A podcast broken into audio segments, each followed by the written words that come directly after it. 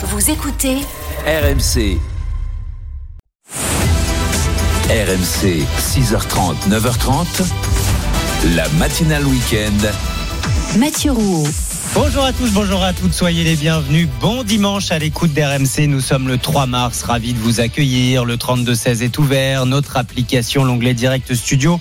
Passez nous faire un petit coucou ce matin. Bonjour Peggy Broche. Bonjour Mathieu. Ça Comment va ça matin va Bah oui, franchement, mais ça va. Bah oui, je vois ça. Je, j'ai, j'étais en train de regarder précisément. C'est une cape que vous portez, non? C'est pas une cape, c'est ah bon un... Comment on appelle ça? J'ai... Un, un poncho, poncho. Ah, exactement, oui. Voilà. Beau cape, mais c'est vrai que cette saison. Oui. Encore une fois, euh, mars arrive, mais c'est l'hiver qui repart. Beaucoup de neige d'ailleurs. Ouais, alors on a un épisode neigeux notamment sur le Massif central et cette neige elle peut se décaler vers le Lyonnais, donc attention pour les retours de vacances. Bon, pas encore à Chamalières, près de Clermont-Ferrand, nous indique euh, Monique sur l'appli R M C ce matin, mais c'est vrai que c'est pas loin. Sur le Puy-de-Dôme, vous témoignez si c'est s'il y a des difficultés sur la route. Nous allons parler ce matin de ce qui touche un milliard d'êtres humains dans le monde et qui est l'objet de moqueries chez au moins trente-cinq pour cent des personnes concernées.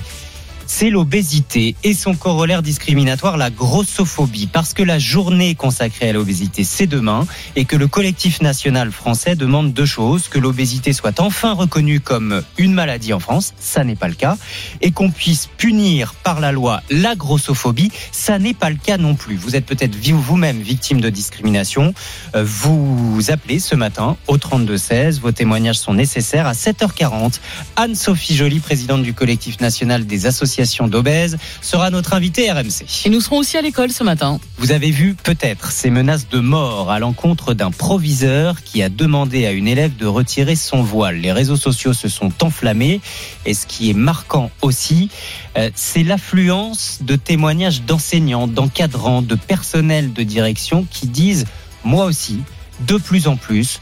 Pour des gestes anodins, pour faire mon travail, je reçois des menaces de mort. Est-ce que nos enseignants sont en danger? Nous vous attendons ce matin au trente-deux seize, on en parle avec vous. Est-ce qu'enseigner est devenu un métier à risque? Et puis, bonne fête mamie. Eh ben, bonne fête Peggy. Ah, bah peut-être votre sweetie, il a pas mis bas? Oui, non, non ça va, arrêter. C'est la fête des grands-mères ce dimanche. Elles sont près de neuf millions en France. Les mamies, les mémés, les mémères. Mais d'ailleurs, on les appelle comment chez vous? Parce qu'il paraît que les, les mamies aiment plus. Elles mamie, aiment plus qu'on les appelle grand-mère. Comme ça, ouais. euh, C'est mamou, mamicha, mamita.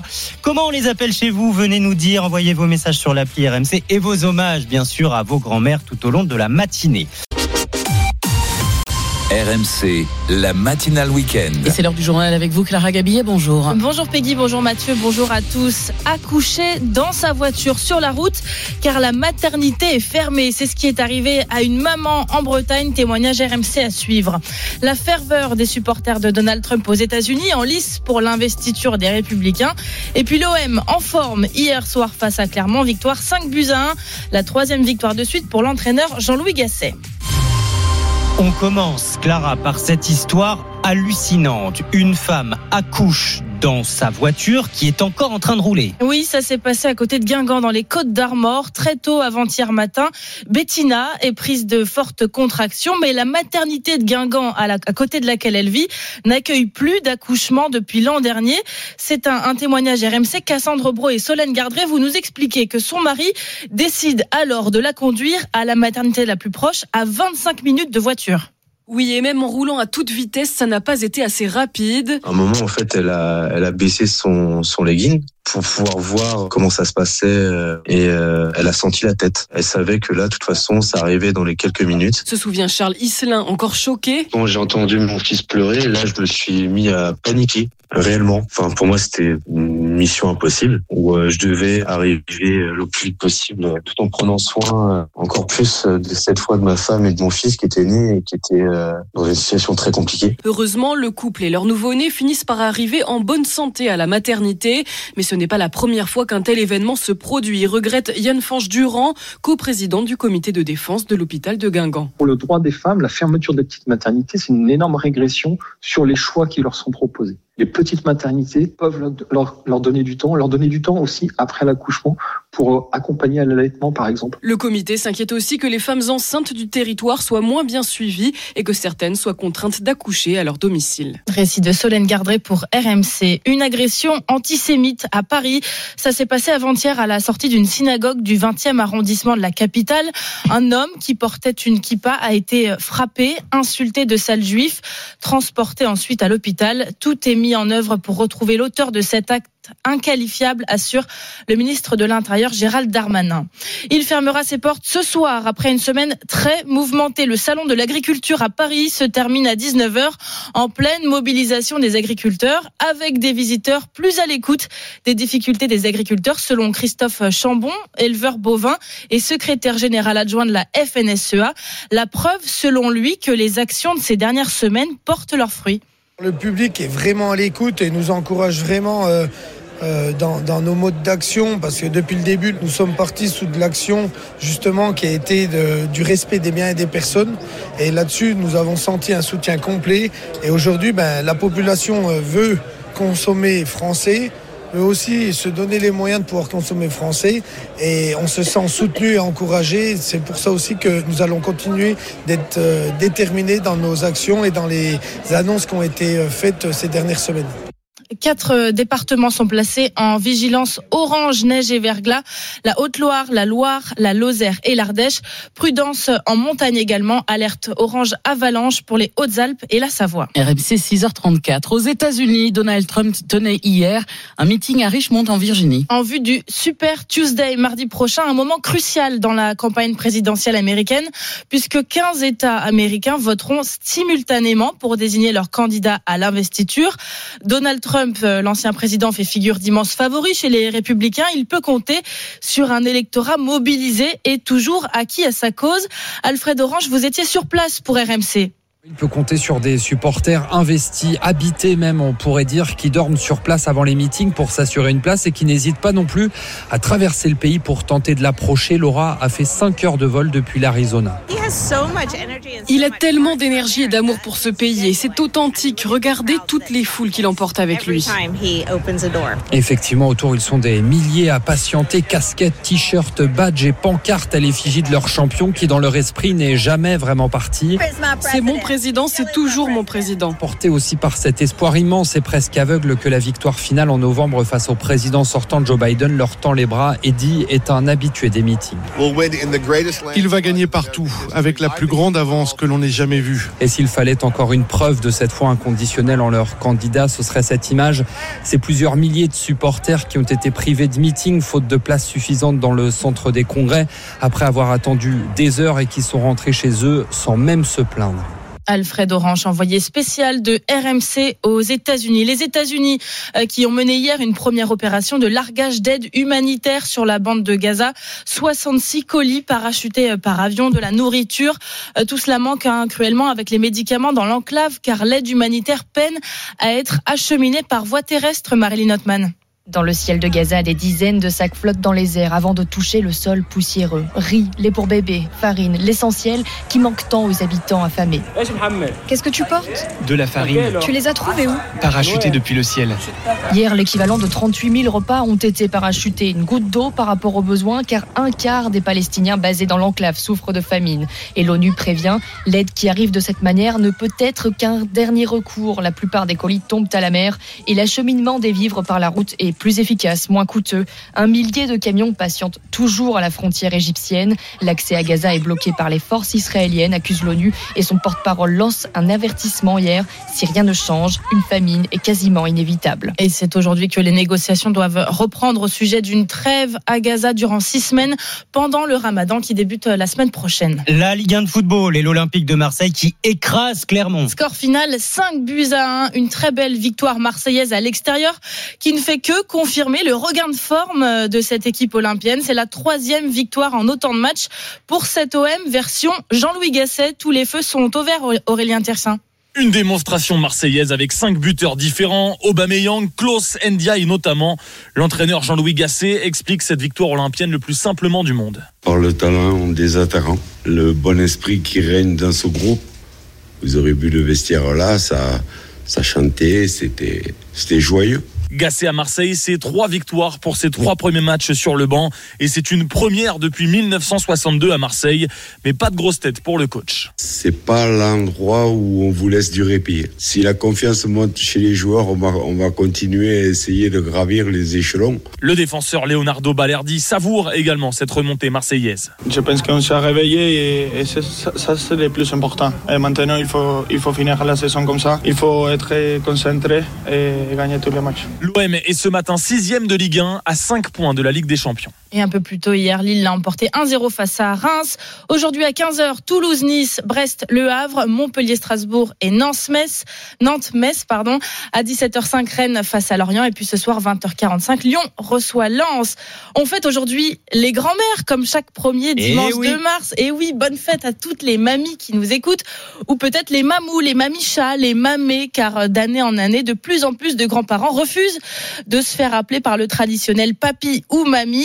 Les en... des surnoms un peu trop ringards pour certaines grand-mères qui préfèrent donc se faire appeler autrement. Amine Lafchin. Les surnoms des grand-mères aujourd'hui, c'est Mimoun, Mamo, Mina. Mes petits-enfants m'appellent Nona. L'autre grand-mère, ils appellent Granny. Je l'appelle Mam. J'appelle mes grands-parents par leur prénom. Et ensuite, on a encore une autre grand-mère qui s'appelle Mamé. Mais il y a aussi les plus classiques. Papi et Mamie. Seulement Papi et Mamie. Mamie, trop vieillissant pour certaines femmes. On m'appelle pas Mamie, ça colle des rides. Comme pour la mère de Gilles qui a posé son veto avant même la naissance de sa petite fille. Elle voulait se trouver un autre nom parce qu'elle trouvait que ça faisait trop vieille. C'est un peu une lubie qu'elle a avec ses copines aussi. Comme si pas vieillir alors que enfin c'est joli d'être mamie. Frédéric non plus ne voulait pas se faire appeler mamie. Je voulais pas parce que ça me rappelait ma grand-mère. J'avais pas trop d'idées. Euh, ma mère se faisait appeler grand-mère. Je trouve ça un peu froid. Bonne maman. J'ai pas les cheveux gris et j'ai pas quatre-vingts ans donc euh, hors de question du mémère ou des euh, mémés ou des choses comme ça. Et c'est finalement ces petits-enfants qui ont tranché. Oma, c'est mon petit-fils Victor qui vit en Autriche, qui m'a baptisé d'Oma qui veut dire mamie en allemand. Moi, je trouve ça sympa. C'était spontané par mon petit-fils. Des petits surnoms venus d'autres pays qui séduisent de plus en plus. Plus les grand-mères françaises. Tu m'étonnes. On les appelle comment chez vous les grand-mères ? Moi c'est classique, papy-mamie. Papy-mamie. Et... Moi, moi aussi c'était papy-mamie. Ouais. Ah, ouais. Et il y a Émilie qui nous dit sur l'appli Direct Studio, ma mère se fait appeler Nanou. Ah, mignon, mignon Nanou. Nanou, ouais. ouais chez, chez, chez vous, c'est chez moi c'est Mamita. Mamita, ah, ouais. ouais. Euh, papy Philippe, bon ça c'est, c'est du classique. Ouais. Et de l'autre côté c'est grand-père et grand-mère. Ah ouais. Mais justement aussi parce qu'ils aimaient, ils aimaient pas papy et mamie, ça leur rappelait les, les... Vous voyez ce que je veux dire ? D'accord. J'ai l'impression que ça saute un peu de génération en génération. Un autre surnom aussi. Eh c'est bah, Mamilou. Voilà. Mamilou. Oui. Ah, comme c'est, c'est mignon. mignon. Eh ben venez, envoyez-nous vos messages. Faites comme Émilie, n'hésitez pas ce matin. Ah tiens, Myriam est aussi avec nous. Le trente-deux seize est ouvert, bien sûr. Bonjour, Bonjour Myriam. Bonjour tout le monde. Vous allez bien ? Bah bien ça cool. va, Myriam, dans la Drôme toujours. Bah oui, j'ai pas bougé. Hein. Ça risque pas, ça. Hein. Bah si, mais pas encore. Vous êtes grand-mère, vous, Myriam ? Je suis mamie, oui. Ah, et on vous appelle mamie ? Mamie ou mamie d'amour. Ah, oh, c'est mignon, mamie d'amour. Ils ont voilà. quel âge ? quatre et neuf mois. D'accord. Ah oui, d'accord. Bah, il n'y peuvent... en a qu'une qui m'appelle oui. mamie. Mais c'est oui, mignon, bah. mamie d'amour. Parce voilà. que même à neuf mois, euh, ça y est, ça parle ? Non, ça bah non parle. Je viens de dire, il n'y en a qu'une. Ah oui, ah oui, quatre ans. quatre ans. Ouais. Oui. Non, j'ai cru ouais. quatre mois et neuf mois. quatre ans et neuf mois. Oh là là là là. Ah. Oui, oui, bah, ça écoutez. On va pas les vacances. Hein. Ouais, voilà. Il Allez. devient sourd.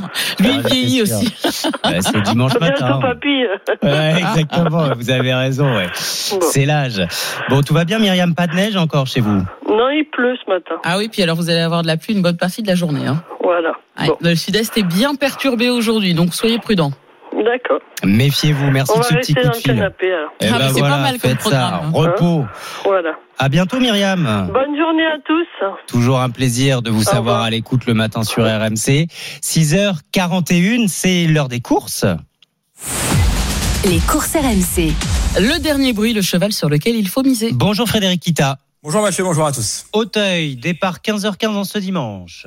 Effectivement, on change. On était à Vincennes samedi. Là, on retrouve l'hippodrome d'Auteuil avec un quintet réservé à des sauteurs âgés de quatre ans qui s'affronteront sur les haies sur la distance de trois mille six cents mètres. Alors, c'est une course très, très ouverte euh, puisque euh, elle s'adresse à une jeune génération et c'est euh, un handicap. Un handicap, donc les, les chevaux hein, portent un poids plus ou moins élevé en fonction de leur niveau et de leur valeur, ce qui fait que ça égalise leurs chances et donc c'est très compliqué à déchiffrer pour ce premier quintet euh, dominical d'Auteuil de l'année. Alors, vous nous conseillez quel numéro ? L'As, Zéphyr de Beaumont, c'est un concurrent qui aligne les bonnes performances. Il est à l'aise en terrain lourd. Avec les pluies en région parisienne, il devrait donc se plaire sur ce terrain. Il est capable de lutter pour les premières places. Et votre deuxième choix ? Le trois, Capsa, c'est une concurrente qui reste sur deux deuxièmes places en terrain lourd sur l'hippodrome de Compiègne. Elle peut confirmer pour ce retour à Auteuil. Merci Frédéric, et tous les pronostics sont à retrouver sur r m c point f r. À suivre dans la matinale week-end. Ce professeur menacé de mort pour avoir demandé à une élève de retirer son voile, ce proviseur même. Nos enseignants sont-ils en danger ? Nous allons vous poser la question ce matin. Vous êtes professeur, proviseur, encadrant. Le trente-deux seize est ouvert, on y revient à sept heures dix, c'est à vous de nous dire. Les refus de prêts bancaires en forte baisse, est-ce le bon moment pour faire votre demande et comment ? C'est votre coup de main immo avec Marie-Cœur de Roy à six heures cinquante. D'abord, tout Toute l'équipe de la matinale week-end nous rejoint autour du studio dans la bonne humeur. On ouvre la presse ensemble. C'est le bon moment le dimanche matin et c'est dans une minute. R M C six heures trente, neuf heures trente, la matinale week-end. Mathieu Rouault. Il est sept heures moins le quart. R M C. Les histoires du week-end. Ils sont venus, ils sont tous là. Bon, Peggy Broche, maintenant, on a l'habitude. Vous dites ça, genre. Accrochée comme une moule à son elle rocher. Est là, on pourrait s'en passer, mais bon. Mais non, c'est un plaisir. Margot Bourdin nous rejoint. Bonjour, Margot. Bonjour. Et Stéphane Duguet est là. Rebonjour, Stéphane. Rebonjour, Mathieu. Nous ouvrons la presse. Ce qui vous a fait sourire ce matin. Tiens, commençons avec vous, Peggy. Distribution de poules en Isère. Ouais. Après, adopte un mec. Pour peu que vous n'ayez pas réussi à conclure, je vous propose adopte une poule. Oui. Rendez-vous le huit mars. C'est Saint-Marcelin, Vercors, Isère Communauté qui relance l'opération adopte une poule. Alors c'est la quatrième édition cette année. Vous allez me dire mais pourquoi ? Quel est l'objectif ? Eh bien il est simple, réduire ses déchets. Vous savez parce que les poules vous pouvez leur donner les restes, oui. Par exemple, et de pouvoir profiter de frais. Évidemment, je trouve que l'idée est intéressante. Alors pour ceux qui sont en maison et qui ont un jardin, la démarche elle est très simple, elle est écolo et économe. Il suffit de réserver en direct auprès de l'éleveur. Je vous donne le numéro zéro six zéro huit quatre-vingt-huit dix quatre-vingt-trois zéro six zéro huit quatre-vingt-huit dix quatre-vingt-trois. Vous l'appelez, vous réservez. Les poules sont vendues par deux minimum. Je vais être content d'avoir des appels là à sept heures moins le quart ce matin. Au prix de trois euros la poule, issue de l'élevage Bel Air à Teche, et vous allez devoir signer une charte d'adoption. Évidemment, être en mesure de les accueillir dans de bonnes conditions, avec un poulailler adapté au nombre de Moi, poules que vous allez truc, prendre. Hein. Avec un mangeoire, avec un abreuvoir, bah c'est normal. Enfin, vous avez un animal, il faut qu'il soit dans de bonnes conditions et euh, pour qu'elle soit protégée également des prédateurs, c'est super important. Rendez-vous pour la distribution vendredi huit mars mmh. de treize heures trente à seize heures trente à Saint-Hilaire-du-Rosier sur la place de la mairie. Et pour réserver vos poules, je rappelle le numéro zéro six zéro huit quatre-vingt-huit dix quatre-vingt-trois. Sinon, vous allez trouver l'article en ligne sur le site le dauphiné point com. Non mais juste, ça s'appelle donc adopte une poule. Ça s'appelle adopte une poule, et j'adore. Redonnez-nous la date. La date, c'est le huit mars au prochain, vendredi huit mars. Vous n'avez pas l'impression qu'il y a comme un petit problème ou j'espère que c'est une blague ? Oh non, j'ai pas pensé à Journée ça. Journée internationale oui. des droits des femmes, adopte mais une enfin. Poule. Ah bah ils sont beaux. Mais Mathieu, vous êtes, vous avez l'esprit tordu. Eh bah oui, mais que voulez-vous ? Mais j'ai pourquoi pas pensé pas à ça une seule seconde, mais, c'est vrai. Mais pourquoi pas ? euh, Stéphane, restons un peu dans le domaine animalier parce que vous allez nous parler d'un avion de la compagnie Sri Lankan Airlines cloué au sol pendant trois jours pour une raison peu commune. Oui, Mathieu, la semaine dernière, un gros Airbus A trois cent trente est obligé de rester à l'aéroport de Lahore au Pakistan au lieu de prendre les airs et rejoindre Colombo au Sri Lanka à cause de la présence d'un rat. Oh. Vous allez aimer Peggy. Oh. Eh bien, le rat se baladait dans l'avion, donc forcément l'équipage ne prend pas de risque parce que les rongeurs, vous l'imaginez bien, adorent les câbles électriques et donc au décollage, ça aurait pu donner ça. C'est de décoller avec un avion en feu. Finalement, il n'y a pas eu de dégâts. Le rat a été retrouvé, il est mort. Voilà, donc l'équipage ah. dit tout va bien, le rat est mort. Pas de câble rongé non plus, tout est rentré dans l'ordre, sauf que le rat a quand même causé du retard puisque les plannings de la Sri Lanka Airlines ont été bousculés. On imagine bien l'annonce à l'aéroport. Mesdames et messieurs, votre vol à destination de Colombo est annulé en raison d'un rongeur dans les ailes de l'avion. Voilà, super. Et surtout, surtout ce qu'il faut retenir parce que ça nous fait sourire, mais il y a un peu de sérieux là-dedans, c'est que la Sri Lankan Airlines appartient à l'État du Sri Lanka, que la compagnie est à vendre parce qu'elle perd beaucoup d'argent. On a connu meilleure publicité quand même. Oui, ça oh là c'est là. Clair. Mais à la limite, si la compagnie est à vendre, ça pourrait intéresser la S N C F. Parce qu'en termes d'excuses pour pas faire partir les trains et tout, ils sont ils très sont forts. Assez forts aussi. On termine avec vous, Margot. Rihanna, de retour sur scène. Oui Mathieu, comme vous êtes fan, vous savez sans doute qu'on ne l'avait plus vue sur scène depuis, depuis huit ans. Ouais, huit ans. À Paris, il y a deux ans pour le Super Bowl. Alors Rihanna est donc remontée sur scène, mais pas vraiment où on l'attendait, dans un mariage. Ah. C'est ce que nous apprend ce matin la, la dépêche. Alors, pas n'importe quel mariage, hein. pas, pas un mariage où les invités sont tonton Philippe ou tata Martine, non. Là, il s'agit d'un mariage où les convives s'appellent Mark Zuckerberg, Bill Gates ou encore Hillary Clinton. Ah ouais. Et c'est donc euh, devant ce parterre de stars qu'une autre star, Rihanna, s'est produite. Et pour performer, vous savez combien elle a touché ? Combien ? Un petit billet de neuf millions oh, de dollars. Oui, d'accord. Mais non. Alors vous allez me dire, hein, qui peut se payer un tel mariage de tel invité et euh, une euh, chanteuse à ce prix-là ? Oh. Eh bien, il s'agit de la plus grosse fortune d'Asie. Il s'appelle Mukesh Ambani. Il est, euh, il a marié l'une de ses filles et il est en fait le président de Reliance Industries, le plus grand groupe indien spécialisé dans la pétrochimie. C'est la dixième personne la plus riche du monde selon le oh, classement là, là. Forbes. cent seize milliards de dollars de patrimoine. Et figurez-vous que c'est pas la première fois qu'il organise un mariage démesuré. Il y a six ans, il avait organisé le mariage le plus cher de l'Inde pour son autre fille, cent millions de dollars. Et vous savez qui s'était produite sur scène à l'époque ? Oui. Une autre star.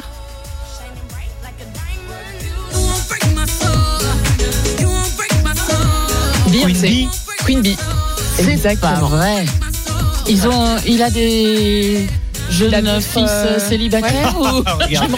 je vais me renseigner, Peggy, merci et je vous Marco. Trouve une adresse et un numéro de téléphone. Super. En parlant de mariage, tiens, un petit coucou à Laurent ce matin qui nous écrit sur l'appli R M C, parce que hier soir, il a mangé des crêpes. Laurent ouais. est en Bretagne, il nous dit euh, rien de très original. Des galettes alors. Mais c'était nos trente-neuf ans de mariage. trente-neuf ans de mariage. Et à trente-neuf ans, bah, c'est les noces de crêpes, figurez-vous. Ah. Eh ben, joyeux anniversaire de mariage, mon cher Laurent. Merci beaucoup à tous les trois et continuez vous aussi de nous rejoindre sur l'appli R M C et au trente-deux seize. Dans un instant, l'immobilier avec Marie-Cœur de Roy. R M C, la matinale week-end. Mathieu. six heures cinquante-deux, ça vous rappelle quoi ça ? Ça vous rappelle Bridget Jones, bien sûr. Un quatrième opus de Bridget Jones. Vous ne rêvez pas. C'est dans le bonus R M C dans deux minutes. Mais d'abord, R M C. Le coup de main immo. Avec Marie-Cœur de Roy, toute l'actualité de l'immobilier. Bonjour Marie. Bonjour Mathieu, bonjour Peggy. On parle ce matin des refus de prêts, parce que c'est vrai que ces deux dernières années, de nombreux candidats à l'achat en ont fait les, prêts, les frais. On en est où concrètement aujourd'hui ? Est-ce qu'il y a toujours autant de demandes de crédit refusées ? Eh ben, je suis allée sonder les courtiers et le constat est unanime. Les refus de prêts, c'est de l'histoire ancienne. Chez ah bon vous financez, eh oui, chez vous financez, l'an dernier, plus d'un tiers des dossiers étaient rejetés, trente-quatre pour cent précisément. Depuis janvier, tout a changé. Les refus ne représentent plus que dix-huit pour cent des demandes. Ça a été divisé par deux quasiment. Même tendance chez C A F P I. Ici, on est même carrément retombé à seulement six pour cent de refus. Et attention, nous disent les professionnels du crédit, c'est pas parce que les profils d'emprunteurs sont plus alléchants aujourd'hui, pas du tout.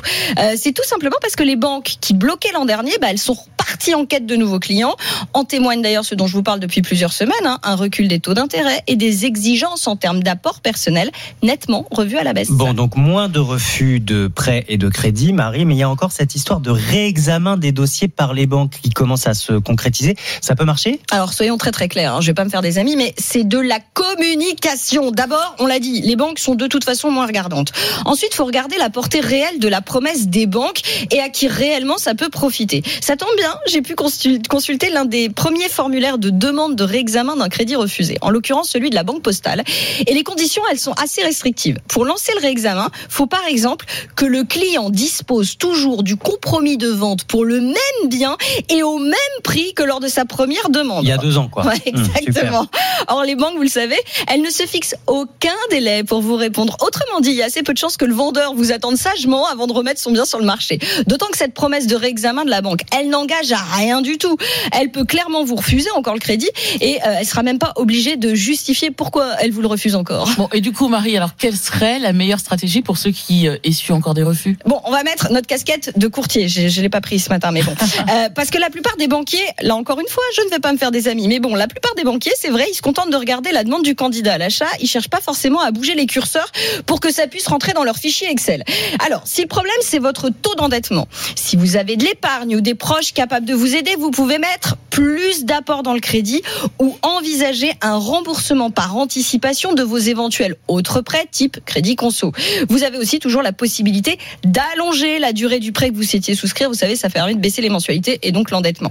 Si le problème vient davantage de votre reste à vivre ou de la nature du logement que vous vouliez acheter, bon, je pense notamment à une passoire thermique qui nécessiterait beaucoup de travaux ou impliquerait des dépenses courantes trop importantes. Là, faudra sans doute carrément changer de projet immobilier. Mais quoi qu'il arrive, gardez une chose en tête.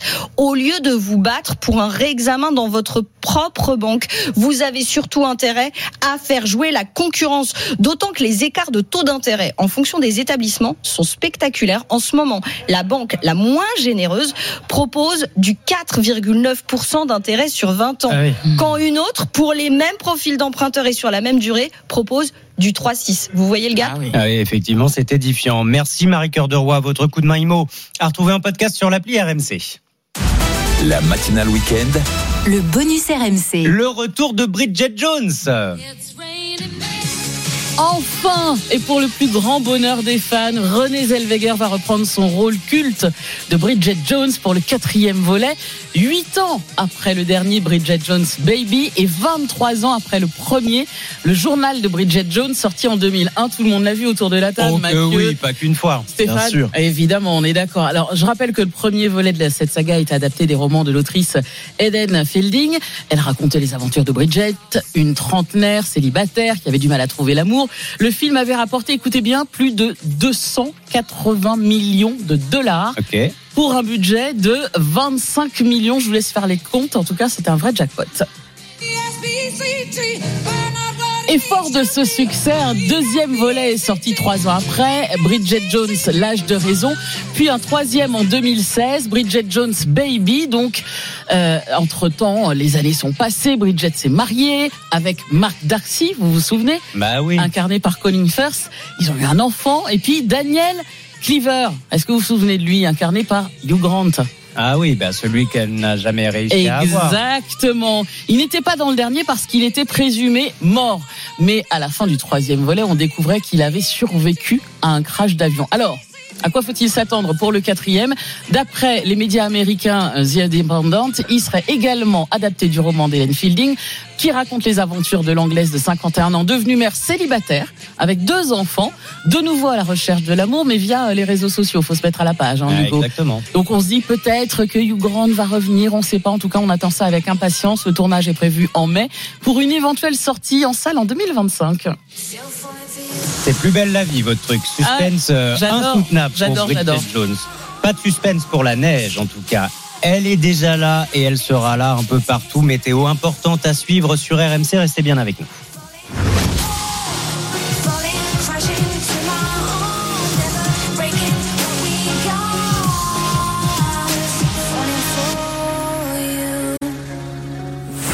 R M C, la matinale week-end. Bon dimanche, à l'écoute d'R M C, nous sommes le trois mars, il est sept heures. R M C, la matinale week-end. C'est l'heure du journal de Stéphane Duguet. Bonjour Stéphane. Bonjour Mathieu, bonjour Peggy, bonjour à tous. MeToo garçon, un hashtag pour témoigner des violences sexuelles chez les hommes. R M C vous diffuse le témoignage d'un homme victime dans son enfance. Ce soir, fin du soixantième salon de l'agriculture, on fait le bilan avec les agriculteurs dans le salon. Et puis Kylian Mbappé a eu une discussion avec Luis Enrique. Le coach du P S G l'avait sorti à la mi-temps vendredi. Une semaine après le discours sur les violences sexuelles de l'actrice Judith Godrèche au César, la parole continue de se libérer aussi chez les hommes. Oui, le témoignage du comédien Aurélien Vic sur les violences qu'il a subies a donné un hashtag MeToo garçon. Des dizaines et des dizaines d'hommes racontent les viols et les agressions sexuelles dont ils sont victimes.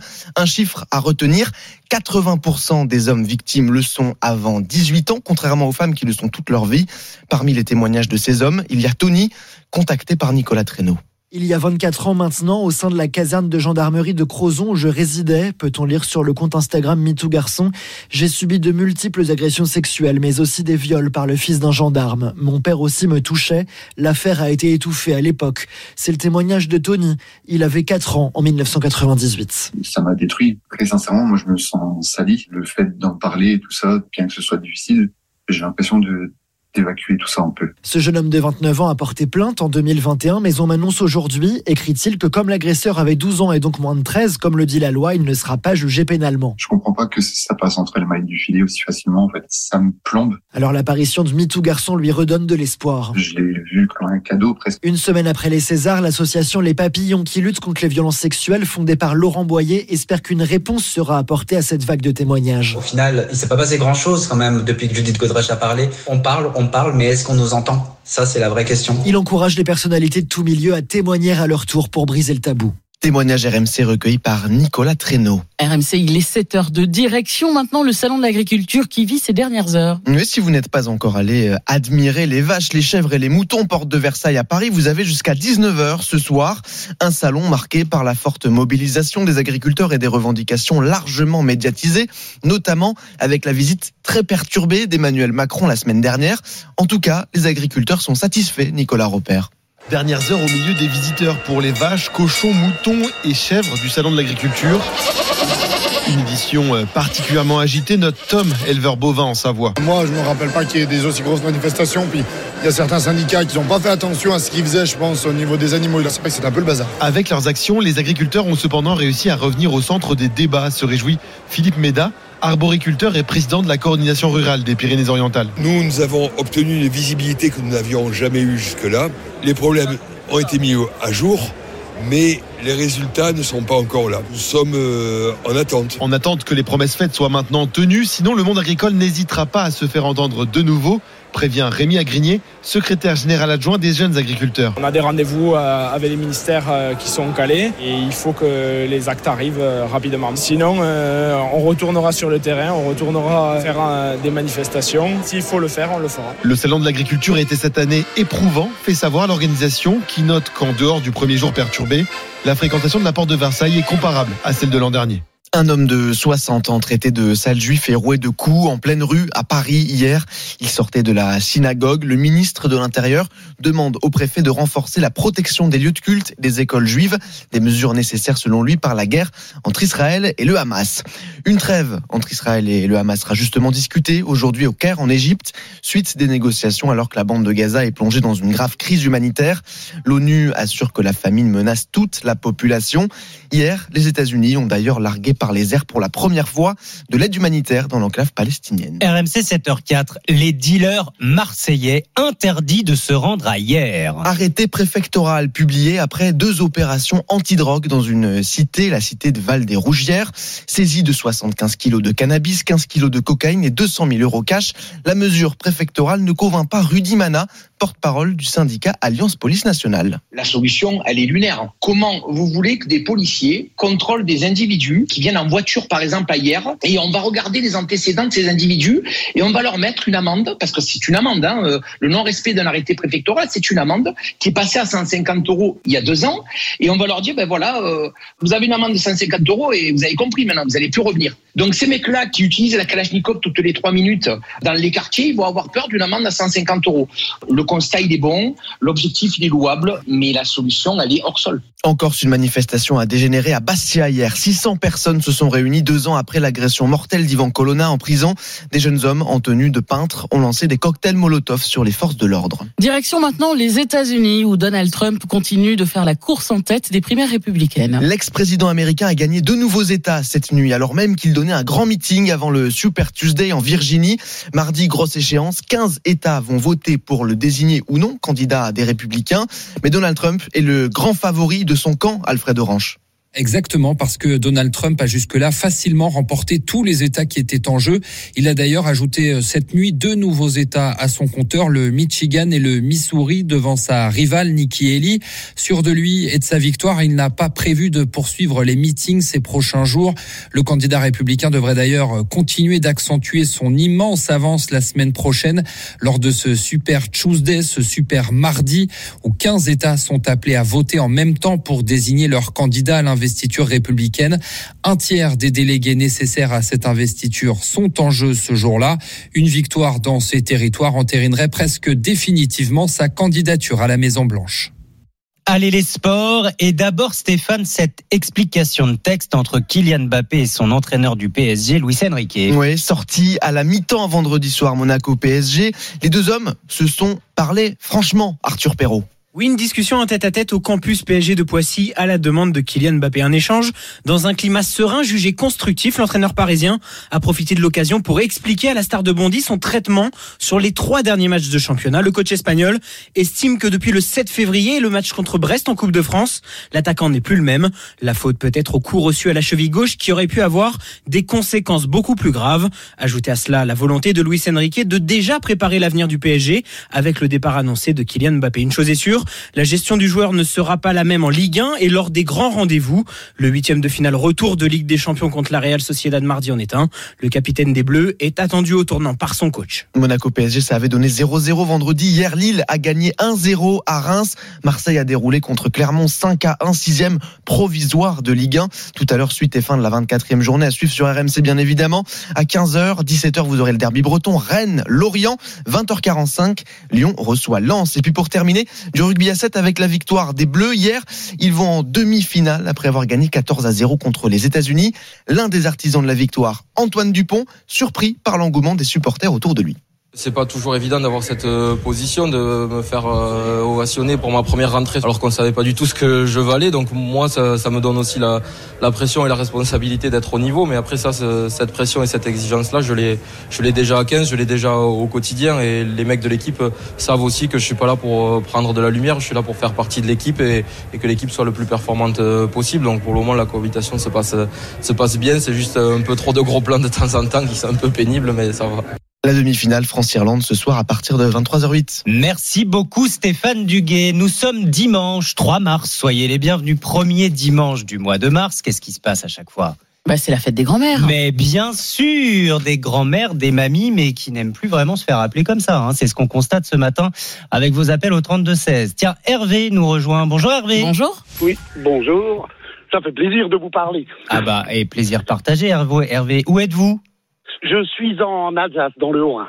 Et que, que faites-vous réveiller si tôt un dimanche matin ? Et là, je distribue le journal en ce moment-là. Ah d'accord, donc c'est quoi ? C'est, c'est, c'est l'Alsace ? C'est les dernières euh, nouvelles d'Alsace ? les, les deux journaux, l'Alsace et les dernières nouvelles, puisqu'ils ont fusionné tous les deux, donc euh, maintenant on distribue les deux journaux ensemble. Et voilà Hervé, vous vouliez nous parler des, des grands-mères. Est-ce que vous, vous êtes euh, grand-père ? Est-ce qu'il y a des oui. grands-mères dans votre famille ? J'ai, ma maman est grand-mère. Ouais. Et euh, la particularité que, qu'a ma grand-mère, c'est que mon fils est à moitié brésilien, donc il l'appelle mamie à la mode brésilienne, et donc le, le nom qu'il lui donne c'est Vovó, puisque Vovó veut dire grand-mère en brésilien. Ah, ah d'accord, okay. Vovó. Vovó. Et, et, et pour les a... grands-pères c'est quoi ? Et pour les grands-pères c'est Vó. Ok. D'accord, Vovó, on, ça, ça veut dire grand-mère en brésilien, et Vó ça veut dire grand-père. Oui, voilà. Et la particularité aussi avec les grands-mères brésiliennes, c'est que ils sont très respectueux au Brésil, et donc les grands-parents, les enfin les, les grands-mères, les enfants doivent les tutoyer. Les vous voyez. Ah, les oui, enfants ou les petits enfants ? Ils tutoient le grand-père, mais ils vous voient la grand-mère. Ah tiens. Ah bon ? Et les enfants tutoient et vous voient les, ou vous voient les parents, ou comment ça les se passe ? Les enfants peuvent, peuvent tutoyer les parents. Ah ouais ? Eh bien, dites-moi. Mais il faut que vous voyez la, la grand-mère. Ah d'accord. Oui. La grand-mère vénérée au Brésil. On c'est en génial. Apprend des oui, choses. Voilà, hein. La grand-mère, c'est quelqu'un de très très c'est important respect. Dans une famille brésilienne. On en apprend des choses avec les auditeurs d'R M C le matin. Euh, message de Fabien aussi sur l'appli Direct Studio. Je souhaite que mon petit-fils Léon, qui a bientôt quinze mois, ça m'appelle Papy Tartine. Oh, c'est trop mignon. Et oui, et Fabien qui a même offert un petit livre illustré réalisé par ses soins à Noël, et il l'a signé Papy Tartine pour euh, voilà. Euh, chez Julien, euh, ah si, euh, Panou et Mamoun, voilà comment se faisaient appeler ses grands-parents maternels. Continuez chez, de nous dire. Ouais, chez Marco, lui, euh, il faut appeler ses grands-parents Maminette et Papou. Oh, c'est mignon. Hervé, vous avez déjà une idée de comment voudriez vous faire appeler quand vous serez grand-père ? Euh, papy m'ira très très bien. Ah bah d'accord, ok, oui. Bah écoutez, c'est, c'est parfait, comme ça on a tout le panel, mais c'est vrai que de plus en plus de grands-parents aiment bien des surnoms un peu plus originaux. On continue d'en parler avec vous au trente-deux seize et sur l'appli R M C. Bon dimanche Hervé. Merci. À, à bientôt, il est sept heures onze minutes. À suivre dans la matinale week-end, l'obésité. touche désormais un milliard de personnes dans le monde, chiffre qui a doublé en trente ans, quadruplé même chez les enfants. C'est une maladie, ça devrait être reconnu comme telle pour pouvoir la traiter, sauf que ce n'est pas le cas en France. Euh, voilà pourquoi Anne-Sophie Joly, présidente du collectif national des associations d'obèses, souhaite lancer un nouvel appel. Elle est notre invitée ce matin à sept heures quarante. À sept heures vingt, c'est déjà demain, c'est avec vous Anthony Morel. De quoi parle-t-on ce matin ? Un smartphone, ça sert à tout, ça peut même vous sauver la vie, figurez-vous. Je vais vous expliquer pourquoi. Eh ben, à tout à l'heure. D'abord, notre question du jour. Après les menaces de mort contre un proviseur à Paris, nos enseignants sont-ils en danger ? Nous attendons vos témoignages au trente-deux seize. C'est à vous de nous dire dans deux minutes. R M C, six heures trente, neuf heures trente, la matinale week-end. Mathieu Rouault. Merci de nous rejoindre. Vous êtes sur R M C, il est sept heures quatorze. R M C. À vous de nous dire. Bonjour Margot Bourdin. Bonjour Peggy, bonjour à tous. Avec vous Margot, décryptons notre question d'actualité avant de vous donner la parole au trente-deux seize. Sur notre compte Twitter, on vous interroge donc ce matin, est-ce que nos enseignants sont en danger ? Oui, question qu'on vous pose parce qu'un proviseur d'un établissement parisien a reçu des menaces de mort cette semaine. Tout est parti en fait d'une altercation avec une élève mercredi dernier. Selon le parquet, le proviseur croise trois élèves dans la cour, voile sur la tête, il leur demande de le retirer. Deux d'entre elles obtempère, mais la troisième, majeure et scolarisée en B T S, ignore cette demande et continue son chemin. Le compte-rendu de l'académie indique que le proviseur insiste et pour, pour qu'elle s'arrête, retient l'élève par l'épaule avant de lui attraper le bras. C'est ce geste qui va mettre le feu aux poudres. La jeune femme porte plainte pour violence et assure que l'enseignant l'a poussée puis frappée. Sur les réseaux sociaux, c'est cette même version qui se répand. Le proviseur l'aurait giflé parce qu'il serait islamophobe. Il reçoit alors plusieurs menaces de mort, un embrasement que déplore Nicolas Bray, membre du syndicat national des chefs d'établissement. Ça a mis la communauté scolaire en émoi, qui s'est euh, soudée derrière son proviseur sur les réseaux sociaux. Euh, on a l'habitude que des groupes fassent pression. C'est aussi un moyen de, de faire reculer ce que nous portons collectivement, qui est, qui est la laïcité. Et c'est ce qu'on n'accepte pas en fait. Le directeur de l'établissement a porté plainte pour acte d'intimidation. Sur Twitter, la ministre de l'Éducation nationale a apporté son soutien au proviseur. Nicole Belloubet indique avoir saisi le procureur. Une enquête est ouverte pour cyberharcèlement. Alors, ce proviseur ne semble pas être le seul hein, à être menacé, puisque vendredi, une autre chef d'établissement a témoigné sur Twitter avoir vécu une situation similaire. Oui, oui, cette proviseure raconte dans une série de messages publiés sur le réseau social avoir reçu des menaces après l'exclusion d'un élève en conseil de discipline en février dernier. L'un des deux parents de cet élève, visiblement très mécontent de la décision prise, se rend dans l'établissement et profère des menaces de mort à l'encontre de cette chef d'établissement qui, comme beaucoup d'autres, vit sur place. Dans la foulée, elle dépose une plainte, mais le mal est fait. Elle écrit sur Twitter ne pas être sortie de chez elle depuis, autrement qu'en voiture, par peur de représailles. On ne se lève pas le matin en se disant qu'on va subir des menaces de mort, dit-elle. Sur le réseau social, elle dénonce deux problèmes, le ségrégationnisme et l'absence de mixité dans les établissements. Oui, tout cela fait tristement écho à l'assassinat de Samuel Paty, de Dominique Bernard et qui rappelle la nécessité de protéger le personnel éducatif et les établissements. Oui, en octobre dernier, après l'attentat d'Arras, le, la première ministre de l'époque, Elisabeth Borne, s'était dite favorable à l'installation de, de boutons d'urgence dans les établissements. Un questionnaire avait également été envoyé à tous les chefs d'établissement pour faire remonter les, les failles de sécurité. Et parmi les pistes envisagées à l'époque par le ministère pour y répondre, la pose d'alarme anti-intrusion reliée aux forces de l'ordre ou encore la formation à la gestion de crise à tous les personnels éducatifs. Alors à vous de nous dire, est-ce que nos enseignants sont en danger ? Eh bien, vous répondez ce matin oui à quatre-vingt-onze pour cent à notre consultation R M C sur Twitter. Malheureusement, est-ce étonnant ? Oui à quatre-vingt-onze pour cent. L'école en danger, nous sommes en danger au sein d'un établissement scolaire. Oui à quatre-vingt-onze pour cent, encore plus quand on y enseigne. Merci beaucoup Margot. Vos témoignages nécessaires bien sûr ce matin au trente-deux seize, celui de Sébastien tout de suite. Bonjour Sébastien. Oui, bonjour. Merci d'être avec nous. Vous êtes vous-même euh, enseignant en école primaire, hein, c'est ça ? Oui, c'est ça. J'ai des C M deux euh, à Clichy-sous-Bois. Donc en, en région parisienne, Sébastien, oui. Est-ce que vous aussi, euh, à un moment donné de votre carrière, récemment ou pas, vous vous êtes senti euh, menacé, en danger ? Alors, euh, en faisant d'enseignement, je ne me sens pas vraiment menacé en danger, mais je sais par contre que je dois faire attention lorsque j'interviens, par exemple, sur un élève qui a un mauvais comportement. Parce qu'en voulant me protéger, je peux, je peux risque peut-être d'avoir des, d'avoir des problèmes. Il faut que je fasse très attention. Même avec des enfants en primaire, parce que ça me dit, on est encore oui. en primaire. Oui, c'est vrai. On se dit que c'est quand même dingue qu'on puisse se sentir en danger, qu'il faille faire attention à ce qu'on dit et de quelle manière on le dit pour des enfants aussi jeunes. Oui, exactement. Euh, j'ai un exemple, par exemple, euh, quand on intervient, on va prendre un enfant par le bras pour l'écarter des autres. Et ben, par exemple, moi, j'ai un jour dans un rang, un enfant, ce qu'il m'a fait, ben, il m'a dit, euh, mais euh, qu'est-ce que tu me fais là? Donc ça montre bien qu'il, ça montre bien que l'élève sait qu'on n'a vraiment pas le droit de les toucher et que euh, ça peut aller vers les parents, puis peut aller plus, peut aller plus loin. Vous évitez tout contact physique. C'est vrai que c'est... Alors non, je l'évite pas, parce que quand je veux intervenir, je veux intervenir. Si vraiment il y a un enfant, quand les enfants, il y a un danger pour les autres élèves, ben je vais, ça m'est arrivé déjà de contenir un enfant. De oui, s'ils se battent. Qui... Mais justement, je, je rebondis sur sur ce que vous dites, parce que il, l'enfant qui dit, euh, il sait très bien qu'il, que que vous n'avez pas le droit de le toucher. C'est réel, ça? Un enseignant n'a pas le droit d'entrer en contact physique, si nécessaire, avec son élève? Je, je pense, oui, je pense. Je ne sais pas s'il y a vraiment une réglementation par rapport à ça, mais voilà. Pas moi, à ma connaissance, Sébastien. C'est pour ça que je Pardon vous pose la question. Pas à ma connaissance. Et c'est vrai que ça oui. fait plusieurs années qu'on entend ça partout. Les élèves qui disent « t'as pas le droit de me toucher ». Oui, sauf oui. que quand l'élève met en danger un autre élève, il faut bien intervenir. Exactement.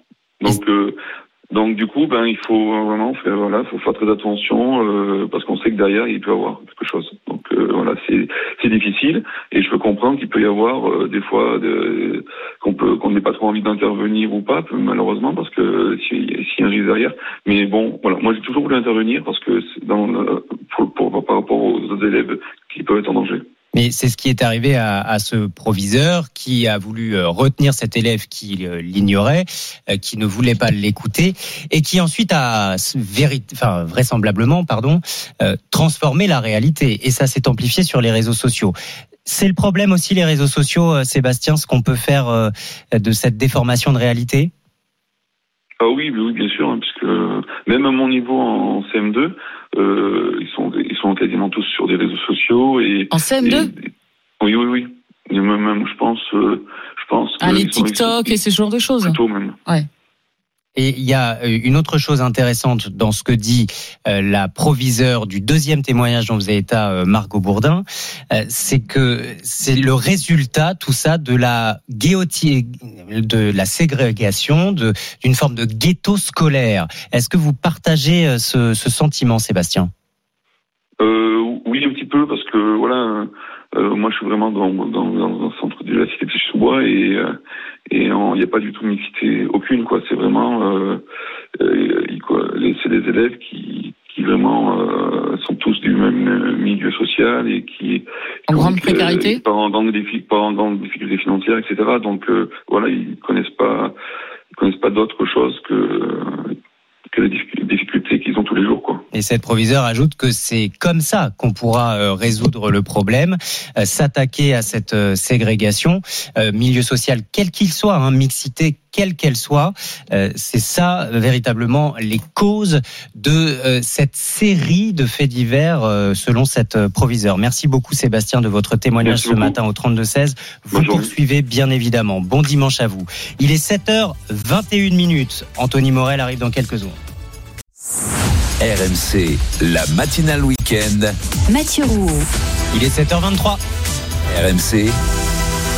C'est déjà demain. L'actualité des nouvelles technologies, c'est tous les jours sur R M C avec Anthony Morel. Bonjour Anthony. Bonjour Peggy, bonjour Mathieu. Notre bon vieux smartphone qui décidément sert à tout, même à se protéger, nous dites-vous ce matin, contre une agression quand on sort le soir. Ouais, je voulais vous présenter une innovation géniale. Alors c'est même un étui, une coque de smartphone qui va protéger le smartphone, ça c'est bien, mais aussi celui ou celle qui porte le smartphone. Ça s'appelle Safee, S A F E E, c'est une innovation marseillaise. C'est un petit boîtier qui s'aimante à l'arrière du téléphone et qui a été conçu pour dissuader un agresseur potentiel. Le principe est simple, je me fais attaquer ou je sens qu'il y a une menace, qu'une situation est un peu tendue, j'ai juste à appuyer sur un petit bouton et ça va déclencher une alarme cent trente décibels, donc comme une alarme de maison. La plupart du temps, ça va faire fuir l'agresseur, c'est le but, mais ça s'arrête pas là. Ça va activer automatiquement le micro, la caméra, la géolocalisation, ça va envoyer toutes ces informations-là à des contacts d'urgence, donc ça peut être des amis ou de la famille.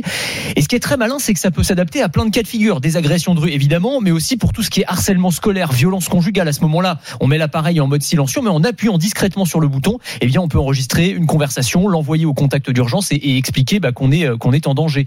À terme, on n'aura même plus besoin d'ailleurs d'appuyer sur un bouton, il suffira de prononcer un mot de sécurité pour déclencher euh, l'alarme. Ouais. Alors, il faudra choisir un mot pas trop commun, parce que sinon elle se déclenchera n'importe comment. Mais je trouve que l'innovation et l'idée est particulièrement Allez, ingénieuse. Ouais.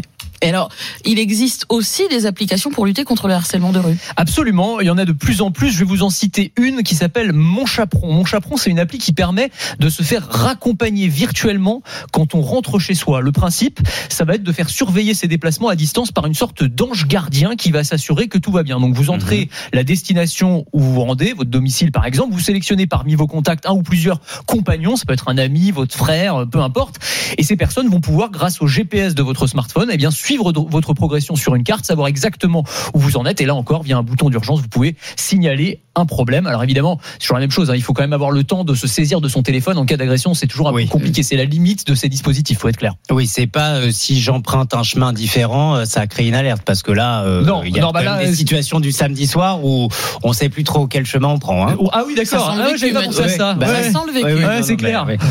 je, je prends exemple sur vous, Peggy. Bien la solution la plus radicale, Anthony, c'est cette bombe lacrymogène connectée au smartphone. Oui, alors seulement aux États-Unis pour l'instant, forcément, ça s'appelle le Defender. C'est une bombe de gaz au poivre, comme on en porte parfois, les femmes et parfois les hommes d'ailleurs, dans leur sac à main pour se défendre en cas d'agression. Sauf que celui-ci est bardé d'électronique. En cas de problème, vous appuyez sur un bouton et non seulement vous allez projeter du gaz lacrymogène au lieu de votre agresseur pour l'aveugler, mais en plus, le smartphone va se mettre à hurler et va en prendre automatiquement une photo de l'agresseur et alerter la police, donner votre localisation. Encore une fois, c'est des outils qui ne sont pas disponibles en France, mais qui pourraient arriver assez, assez rapidement. Merci Anthony Morel. Et c'est déjà demain, c'est à retrouver en podcast sur l'appli R M C. Il est sept heures vingt-six. R M C, la matinale week-end. Serroussi n'a pas tout compris. Eh oui, c'est l'heure du meilleur de Vincent Serroussi. Et ce matin, avec l'équipe d'Estelle Midi, il s'interroge au sujet de l'amour. On restait en couple toute sa vie, ben oui, oui, c'est pas obligatoire d'être heureux, bien sûr, évidemment. Oui, oui. On peut vivre avec la même personne toute sa vie. Ben, d'ailleurs, je voulais un peu demander ben, à Fred. Oui, ben, du coup non. Euh, ben, on va demander à Pierre aussi. Ben non, mais du coup non. On va demander à Emmanuel. Non, non. Estelle, ouais, Estelle, ouais, non. Ben, c'est c'est bah, bien. Vous parlez d'un sujet que vous maîtrisez en tout cas. C'est un plaisir. Mais Vincent, ça existe quand même de trouver l'amour. Oui, ben bien sûr. Et pour certains, c'est pas faute d'avoir essayé. Hein. T'as déjà vu Pierre sur la plage de Copacabana là. Il arrive en chantonnant. J'aime regarder les filles. Hey, hey, hey. Il repère une nana, il la drague, et là la meuf lui dit euh... tu veux être mon ami? Eh oui, c'est dur, hein. C'est dur pour Pierre. Aïe, aïe, aïe, aïe, aïe. C'est pour toi, ça. C'est pour moi aussi, oui. On est dans la même team. Vous, vous pensez pas qu'on peut rester avec la même personne toute sa vie? Écoutez, il y a deux catégories, Estelle. Il y a ceux qui sont lucides et qui ne croient pas en l'amour éternel, et il y a les femmes. Voilà. Euh, euh, ouais. Ouais. Demande à un homme qui est en couple depuis vingt ans si ça se passe bien. Il te répond, t'as l'impression qu'il a des brûlures à l'estomac, hein. Ça se passe bien? Ouais, ouais, ouais, ouais, ouais, ouais. Un peu dur, mais ça va, ça va. Allez, il faut voir les couples qui sont restés soixante ans ensemble. D'ailleurs, ils s'appellent même pas par leur prénom, hein. La femme, elle appelle son mari, elle fait oh, hé, hé, oh, hé, hé, hé. Il y a quatre cents personnes sur place, même lui, il se reconnaît. D'ailleurs, bah oui, tu le vois dans les surnoms qui se donnent, hein, les couples. Avant, c'était mon cœur, mon amour. quarante ans après, t'as vu comment ils s'appellent, les couples? C'est mon compagnon de route. Ça, ça veut dire on a paniqué depuis quinze ans, hein, faut le savoir. Hein. Ouais, ouais. Et puis, il faut voir leur conversation aussi. Putain, mais qu'est-ce que tu fous, bordel? Tu me chies dans les bottes, Vincent. Où sont les voitures? Elles sont dans ton cul. euh, La tendresse, l'amour, hein, ça, ça donne envie, hein. Vous êtes un peu pessimiste, hein, quand même. Non mais Estelle, ça reste des blagues évidemment. Moi je crois, je crois en l'amour éternel, en l'engagement qui est une belle valeur. Et j'ai des exemples autour de moi, des personnes qui sont restées toute leur vie avec la même personne. Ouais, mon cousin, mon cousin Samuel Cohen, ça fait quarante-trois ans qu'il vit chez sa mère. Voilà. Vincent Serroussi, qui n'est qu'amour, mesdames, messieurs. Mais oui, nous ne sommes qu'amour. Évidemment. C'est vrai, Peggy? Oui, bah bien sûr. Ah, vous y croyez, vous tout... À l'amour ah, éternel que... Ah bah, ouais. Il faut bien croire à quelque chose, Mathieu, à un oui, moment donné. Il faut bien rêver le dimanche matin. Vous avez raison. Allez, la météo et les infos dans quelques secondes. Météo importante ce matin, Peggy. Oui, avec un épisode neigeux sur le Massif central où il y a quatre départements en vigilance orange verglas. Attention également aux avalanches. Deux départements sont concernés par une vigilance orange, la Savoie et les Hautes-Alpes. Épisode neigeux conséquent donc sur le Massif central qui va se poursuivre cet après-midi. Et attention parce que la neige pourrait glisser en plaine vers la vallée du Rhône. Donc attention si vous êtes sur l'autoroute A sept. Quoi qu'il en soit, dans le sud-est, ça reste un temps bien pluvieux avec des pluies abondantes, parfois orageuses. Et puis en montant vers le nord, les pluies sont plus éparses. Sur l'ouest du pays, on a un temps un peu plus lumineux entre nuages et éclaircies et quelques averses. Tout ça sous des températures qui sont en baisse. neuf à dix degrés sur le nord-ouest cet après-midi, jusqu'à quatorze sur le nord-est, neuf à douze dans le sud et on perd parfois dix degrés par endroit. Nous sommes le dimanche trois mars. Excellent réveil à vous. Vous êtes sur R M C, il est sept heures trente. R M C, la matinale week-end. Et c'est l'heure d'un nouveau journal avec vous, Clara Gabillet, bonjour. Bonjour Peggy, bonjour Mathieu, bonjour à tous. Accouché dans sa voiture sur la route, car la maternité d'à côté est fermée. C'est ce qui est arrivé à une maman en Bretagne, témoignage R M C à suivre. Une agression antisémite à Paris avant-hier, le suspect est toujours recherché. Et puis l'entraîneur de Lens, Francaise, qui pourrait intéresser Liverpool, mais il devra déjà affronter Lyon ce soir en clôture de la vingt-quatrième journée de Ligue un. Commençons donc avec ce témoignage R M C, celui d'un papa qui tentait de conduire sa femme à la maternité. Mais trop tard, Bettina a dû accoucher dans la voiture, encore en train de rouler. Il y avait vingt-cinq minutes de route à faire, car la maternité de Guingamp, à côté de laquelle le couple vit, n'accueille plus d'accouchement depuis l'an dernier, faute d'effectifs suffisants. Le pire a été évité. Charles Islin, le papa, soulagé. On roulait, roulait, roulait, et puis euh, j'ai vu ma femme qui achetait son téléphone, et j'ai entendu euh, mon fils euh, pleurer. Moi, j'étais en train de conduire et je me suis pas arrêté, parce que je me suis pas rendu compte qu'elle avait préparé ses mains pour pouvoir euh, rattraper euh, notre enfant et le mettre euh, le, le plus vite possible au niveau de la peau et sous une écharpe pour qu'il ait le moins froid possible. Nous avons eu de la chance sur plein de choses. Les conditions, entre guillemets, étaient presque parfaites pour avoir finalement un enfant dans, dans la voiture. Mais euh, on n'aurait jamais voulu ça, quoi. Ça ne serait jamais arrivé si la maternité de Guingamp était encore ouverte. Témoignage R M C recueilli par Cassandre Brault. On l'a appris hier, cette nouvelle agression antisémite à Paris. Bonjour Solène Gardré. Bonjour Clara. Agression qui aurait eu lieu avant-hier en fin de journée. Oui, la victime est un homme d'une soixantaine d'années. Il portait une kippa et sortait d'une synagogue du vingtième arrondissement vers dix-sept heures trente quand il a été frappé par un homme qui lui a mis plusieurs coups de poing et de pied. Il l'a aussi insulté de sale juif. L'agresseur a ensuite pris la fuite à pied. Tout est mis en œuvre pour le retrouver, assuré hier Gérald Darmanin. L'homme agressé, lui, a été transporté à l'hôpital. Cette agression intervient alors que le ministre de l'Intérieur avait demandé vendredi au préfet de renforcer les mesures de protection de la communauté juive, notamment dans les écoles et les lieux de culte. Une mesure qui survient après qu'une centaine de personnes sont mortes jeudi à Gaza lors d'une distribution d'aide humanitaire où l'armée israélienne a tiré. Explication de Solène Gardré pour R M C. Il est sept heures trente-deux dans le Var. La ville d'hier fait la chasse aux dealers de drogue. Sur place, la police craint l'arrivée de dealers de Marseille. Alors, le préfet du Var a pris un arrêté cette semaine. Toute personne des Bouches-du-Rhône connue des services de police pour trafic de drogue n'a plus le droit de mettre les pieds dans la ville de hier. Une décision peu commune, Lucas Laubert. Oui, de la même façon que des supporters de football peuvent être interdits de déplacement dans un stade, les dealers du département voisin n'ont plus le droit de se rendre ailleurs. Interdiction de stationner, de circuler sans motif légitime. Le but pour le préfet du Var, c'est d'empêcher l'arrivée de nouveaux narcotrafiquants dans la cité. Ces derniers mois, le trafic a été largement déstabilisé. De nombreuses interpellations, soixante-quinze kilos de cannabis et quinze kilos de cocaïne saisie, près de deux cent mille euros en cash retrouvés. Aujourd'hui, le risque qu'un autre trafic s'installe est bien réel. La semaine dernière, plusieurs malfaiteurs marseillais ont été interpellés après avoir ouvert le feu dans la cité. Pour faire respecter cet arrêté, des forces de l'ordre de hier et de Toulon ainsi qu'une brigade canine sont mobilisées jour et nuit. Il fermera ses portes ce soir. Après une semaine très mouvementée, le salon de l'agriculture à Paris se termine à dix-neuf heures, marqué cette année bien sûr par l'importante mobilisation des agriculteurs. Le bilan, ce sont des visiteurs plus à l'écoute des difficultés du secteur, constate Christophe Chambon, éleveur bovin et secrétaire général adjoint de la F N S E A. La preuve, selon lui, que les actions de ces dernières semaines portent leurs fruits. Le public est vraiment à l'écoute et nous encourage vraiment... Euh... Euh, dans, dans nos modes d'action, parce que depuis le début, nous sommes partis sous de l'action justement qui a été de, du respect des biens et des personnes. Et là-dessus, nous avons senti un soutien complet. Et aujourd'hui, ben, la population veut consommer français, veut aussi se donner les moyens de pouvoir consommer français. Et on se sent soutenu et encouragé. C'est pour ça aussi que nous allons continuer d'être déterminés dans nos actions et dans les annonces qui ont été faites ces dernières semaines. Les États-Unis ont mené hier une première opération de largage d'aide humanitaire sur la bande de Gaza. soixante-six colis de nourriture parachutés par avion, l'équivalent de trente-huit mille repas. Et c'est aujourd'hui que doivent euh, d'ailleurs reprendre les négociations au sujet d'une trêve à Gaza durant six semaines pendant le Ramadan qui débute la semaine prochaine. En France, quatre départements sont placés en vigilance orange, neige et verglas. La Haute-Loire, la Loire, la Lozère et l'Ardèche. Euh, prudence en montagne également. Alerte orange avalanche revanche pour les Hautes-Alpes et la Savoie. Allez, la Ligue un de football avec cette victoire écrasante de l'O M à Clermont. Victoire cinq buts à un, troisième victoire de suite pour l'entraîneur Jean-Louis Gasset. Un peu plus tôt dans la journée, Lille l'a emporté un zéro face à Reims.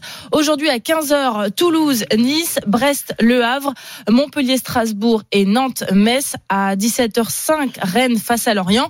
Et puis ce soir en clôture, vingt heures quarante-cinq, Lyon reçoit Lens. Match à suivre bien sûr euh, sur R M C, le choc de Ligue un. Mais le, au-delà de l'enjeu sportif du match, c'est l'entraîneur lensois Francaise qui fait parler de lui cette semaine. Pierre Thévenet, selon la presse anglaise, il intéresse Liverpool comme remplaçant de leur coach Jürgen Klopp partant cet été. Quand on interroge l'entraîneur lensois sur cet intérêt du club anglais, il ne peut masquer un petit sourire. Euh, qu'est-ce que je peux dire ? C'est bien. Franck Hez n'est pas le favori pour prendre la tête de Liverpool, mais il fait partie d'une shortlist établie grâce aux data, des données de performance, qui montrent que son style de jeu est proche de celui de l'entraîneur des Reds, Jürgen Klopp. C'est forcément flatteur. C'est une reconnaissance, si vous voulez, pour moi, on peut tirer un peu de fierté, mais c'est une reconnaissance du travail du club depuis quatre ans et plus. La progression de l'entraîneur lensois est impressionnante. Arrivé en février deux mille vingt à la tête des cent et or, il a permis au club de retrouver la Ligue des Champions cette saison pour la première fois depuis vingt ans. Son adversaire du soir, Pierre Sage, l'entraîneur lyonnais, salue son travail. Pour moi, c'est un exemple et ce que fait Lens est, est un exemple aussi. Si l'aboutissement, c'est de, d'avoir un contact dans un club de cette envergure, je suis très content pour lui et je pense qu'au but qu'il a montré, il le mérite. Avant de rêver de Première Ligue, il faut se concentrer sur la Ligue un. Les Lensois de Franck Hez doivent s'imposer ce soir face à Lyon pour rester au contact du top cinq. La Formule un est à l'aube d'une saison deux mille vingt-quatre où les craintes de voir Red Bull et Max Verstappen écraser la concurrence sont nombreuses. Frédéric Vasseur ne veut pas s'avouer vaincu dans un entretien accordé à R M C, à découvrir en intégralité dans l'émission Bartoli Time ce soir à partir de dix-neuf heures.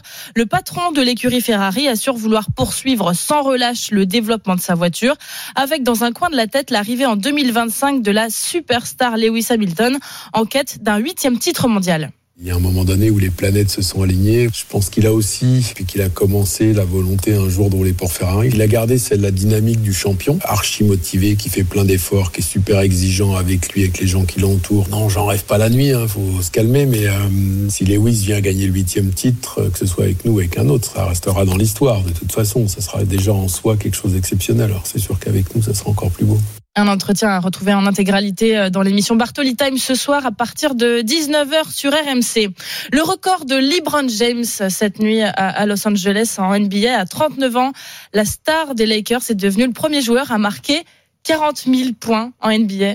Ça commence à faire. Hein. Ça commence à faire. quarante mille points en N B A. Merci beaucoup, Clara Gabillet. On se retrouve dans une petite heure, huit heures trente, pour de nouvelles informations avec vous. À huit heures, c'est Stéphane Duguet qui vous informera. Nous sommes ensemble jusqu'à neuf heures trente. À suivre dans la matinale week-end. Et ce matin, bien sûr, on va faire le bilan du salon de l'agriculture. Est-ce qu'il a permis de calmer la colère? Où en sont les revendications alors que ce salon ferme ses portes ce soir? Lux Messart, vice-président de la F N S E A, est notre témoin R M C tout à l'heure à huit heures dix. À sept heures cinquante, c'est Racontez-nous avec vous, Nicolas Poincaré. Vous nous emmenez aux États-Unis ce matin. Pour parler du Super Mardi, le jour où tout se joue dans les primaires américaines. À tout à l'heure, Nicolas. Avant cela, parlons de l'obésité dans le monde. fois deux chez les adultes en trente ans, fois quatre chez les enfants. « Je n'ai pas choisi d'être grosse », c'est le titre du livre que co-signe notre invité, publié à l'occasion de la Journée mondiale de lutte contre ce qu'elle aimerait voir enfin reconnue comme maladie. Et ça n'est pas le cas. Anne-Sophie Joly est notre invitée dans deux minutes sur R M C. R M C, six heures trente, neuf heures trente, la matinale week-end. Mathieu Rouault. Bon réveil à l'écoute d'R M C, il est sept heures quarante et une. R M C. L'invité du jour. Et l'invité du jour, c'est vous, Anne-Sophie Joly, présidente du collectif national des associations d'obèses, autrice de « Je n'ai pas choisi d'être grosse » aux éditions Solar. Bonjour. Bonjour à vous deux. Un livre nécessaire, un livre d'information, un livre de témoignages dont on va parler évidemment, Anne-Sophie Joly. D'abord les chiffres, la barre du milliard d'êtres humains dépassés dans le monde, neuf cent soixante-dix-neuf millions d'adultes, cent cinquante-neuf millions d'enfants et adolescents étaient obèses en deux mille vingt-deux. C'est-à-dire respectivement deux et quatre fois plus qu'en quatre-vingt-dix. Euh, chiffre publié au début de ce week-end par la revue médicale The Lancet, relayé par l'Organisation mondiale de la santé. C'est donc bien la preuve qu'on parle là de santé. Et pourtant, en France, rappelons-le, l'obésité n'est toujours pas considérée comme une maladie. c'est effectivement un combat. Alors, la France a fait beaucoup de choses hein, comparativement à d'autres pays européens, même mondiaux. On a réussi à avoir des recommandations de la Haute Autorité de Santé. On a eu un plan obésité. Et d'ailleurs, le professeur Martine Laville a remis un autre rapport pour la suite, mais ça date d'il y a un an. Entre-temps, effectivement, on a perdu euh, trois ministres. Donc là, en fait, il faut y aller. Alors, je dis, je dis ça depuis vingt-cinq ans. Mais il y a une urgence vitale de l'état de santé métabolique et psychologique des patients. Et j'ai envie de vous dire, la moitié de la population qui est en surpoids et en obésité en France. Des patients qui sont donc de plus en plus nombreux. Donc, appel ce matin à notre nouvelle ministre de la Santé, euh, Catherine Vautrin et Frédéric Valletoux, euh, les, les, les deux ensemble. Vous voulez que cette maladie soit reconnue en A L D, affection de longue durée ? Oui, et, et alors dans, dans la dans la liste des, des des personnalités qu'on cible, on a aussi et sur lequel on a besoin d'un soutien inconditionnel, c'est Gabriel Attal, Premier ministre, le Premier ministre, Monsieur Macron qui est le président de la République et euh, et Bruno Le Maire parce qu'il y a une histoire de finance au milieu de tout ça. C'est le combien ça coûte euh, de soigner les gens, mais combien ça coûte de ne pas les soigner. Donc c'est ce aussi qui fait qu'on ne reconnaît pas encore l'obésité comme maladie. Alors, vous pensez que c'est une question d'argent ? Pas de boule de, de cristal, mais on est un petit peu nombreux. On peut pas vraiment dire qu'on fait partie des maladies rares. Ceci étant, on ne les prend pas en considération. Parce que on est encore assis sur effectivement la stigmatisation et la culpabilité de dire si les gens sont gros c'est de leur faute, c'est qu'ils le veulent bien. On va y revenir parce qu'il y a des chiffres aussi là-dessus. Exactement, et que si s'ils faisaient attention, bah ils seraient pas comme ça. Or c'est une maladie qui est non transmissible et qui par contre se transmet euh, générationnellement d'un individu à l'autre. Vous demandez donc à Gabriel Attal de nommer l'obésité grande cause nationale deux mille vingt-cinq. deux mille vingt-cinq et, et je vais même encore un petit peu plus loin, nous on veut un plan obésité comme un plan cancer sur dix ans, interministériel, basé à Matignon, renouvelable avec l'équivalent d'un I N C A pour la recherche fondamentale de l'obésité. Vous parliez à l'instant de la génétique. Quelles sont les causes de cette maladie, de la maladie d'obésité ? Elles sont multiples, oui. euh, ça peut être physique comme psychique. Pour vous par exemple, parce que vous témoignez dans ce livre, c'est plutôt l'enfance. Alors c'est plutôt l'enfance, mais il y a une génétique derrière. Donc en fait, il y a un des facteurs. Après, effectivement, bon, il y a, il y a eu euh, quelques traumas euh, psy euh, sur l'éloignement de mes parents. Et puis, euh, bah, il y a eu l'arrivée de, de compulsions alimentaires qui, enfin voilà, ça, ça a été le millefeuille en fait. On en rajoute une feuille, une couche, une couche, une surcouche.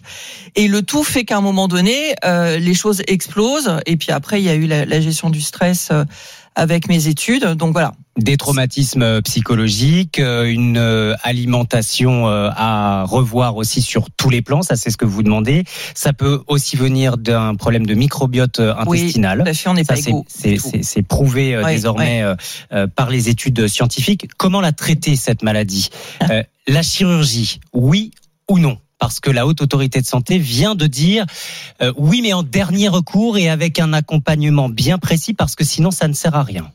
Alors j'ai, moi j'ai fait partie de la réactualisation des recos bariatriques. Euh, ça fait partie du champ thérapeutique qui est mis à proposition des gens, mais ce n'est pas pour tout le monde. Il faut rentrer dans un certain cadre. Après l'idée, c'est de se dire, euh, pour certaines personnes, ils disent s'il n'y a pas de médicament, c'est pas une maladie. S'il y a un médicament, c'est que c'est une maladie. Donc effectivement, il y a aussi la, la problématique de la non-formation des professionnels de santé à la pathologie. Il y a des médicaments hein, désormais euh, vendus comme euh, oui. anti-obésité, qui sont en fait des antidiabétiques. Oui, des G L P un.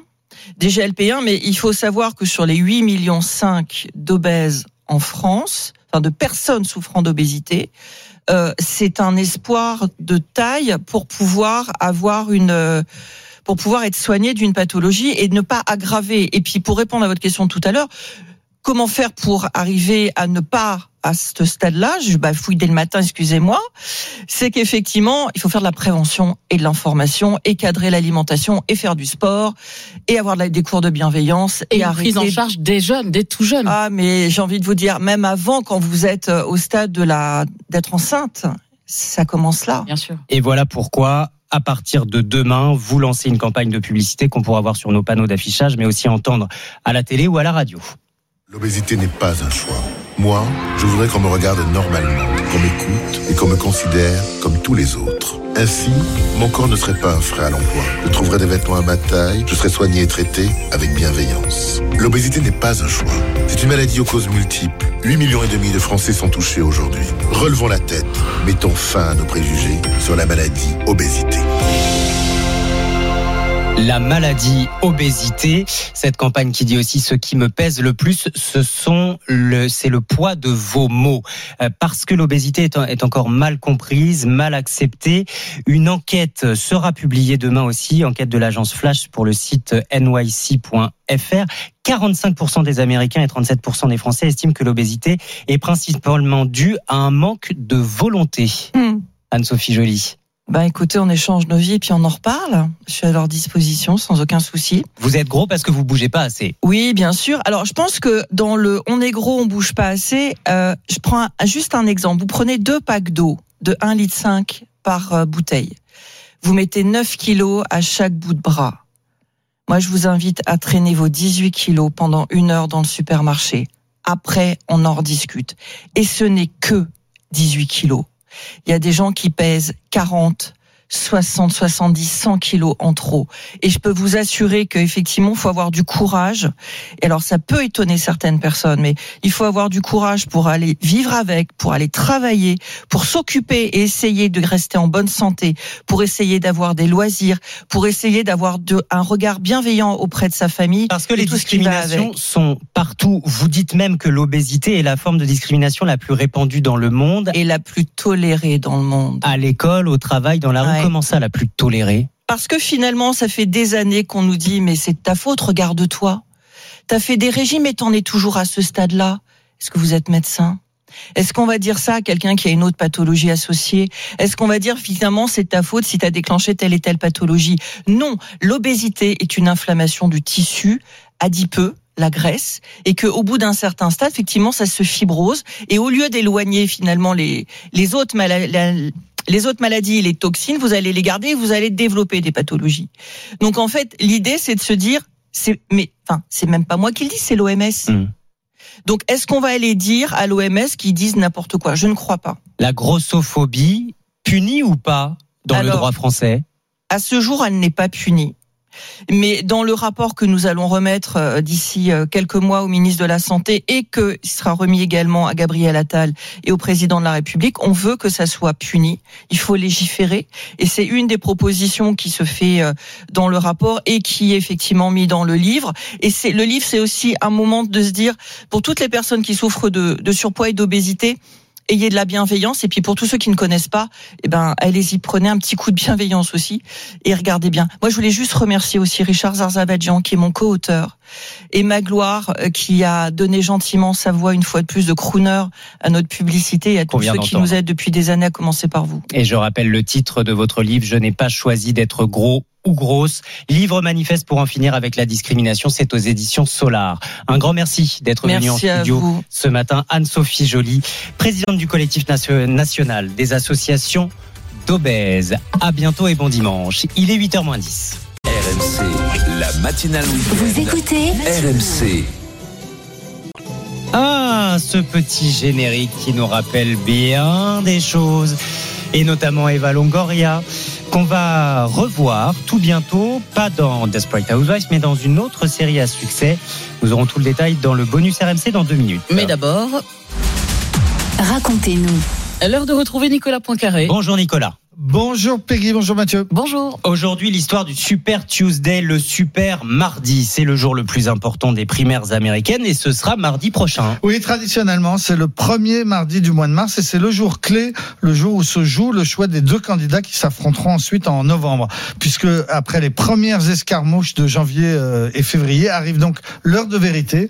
Les Républicains et les Démocrates organisent les primaires dans quatorze États sur cinquante, dont la Californie et ses quarante millions d'habitants, ou bien bien le Texas et ses trente millions d'habitants. Environ un tiers des délégués seront désignés cette semaine et ce sont ces délégués qui choisiront ensuite les candidats lors des conventions qui auront lieu l'été prochain. Ce qui veut dire que ceux qui euh, remportent le Super Tuesday sont quasiment assurés ensuite d'être les candidats dans leur camp. Cette tradition n'est pas aussi vieille que la démocratie américaine, elle est même assez récente. Ce n'est qu'en dix-neuf cent quatre-vingt-huit que les deux partis ont décidé ainsi de, de regrouper un maximum de primaires en même temps. L'idée était de mettre un terme aux luttes internes et de désigner assez tôt le, le candidat, le champion de chaque parti et au passage de réduire ainsi les frais de campagne. Et habituellement, ce super mardi marque donc la fin du suspense. Oui, sauf que cette année, pour la première fois, eh bien, il n'y a absolument aucun suspense, ni dans un camp, ni dans l'autre. Chez les démocrates, Joe Biden n'a pas d'adversaire sérieux, seulement deux inconnus, un homme et une femme qui font de la figuration. Le président sortant s'est même payé le luxe de ne pas participer aux premières primaires, tellement il était sûr de l'emporter dans, dans son camp. Chez les républicains, pas de suspense non plus. Tous les adversaires de Donald Trump ont jeté l'éponge, sauf une, Nikki Haley, mais elle a été écrasée lors des premières primaires et elle devrait l'être de nouveau ce mardi.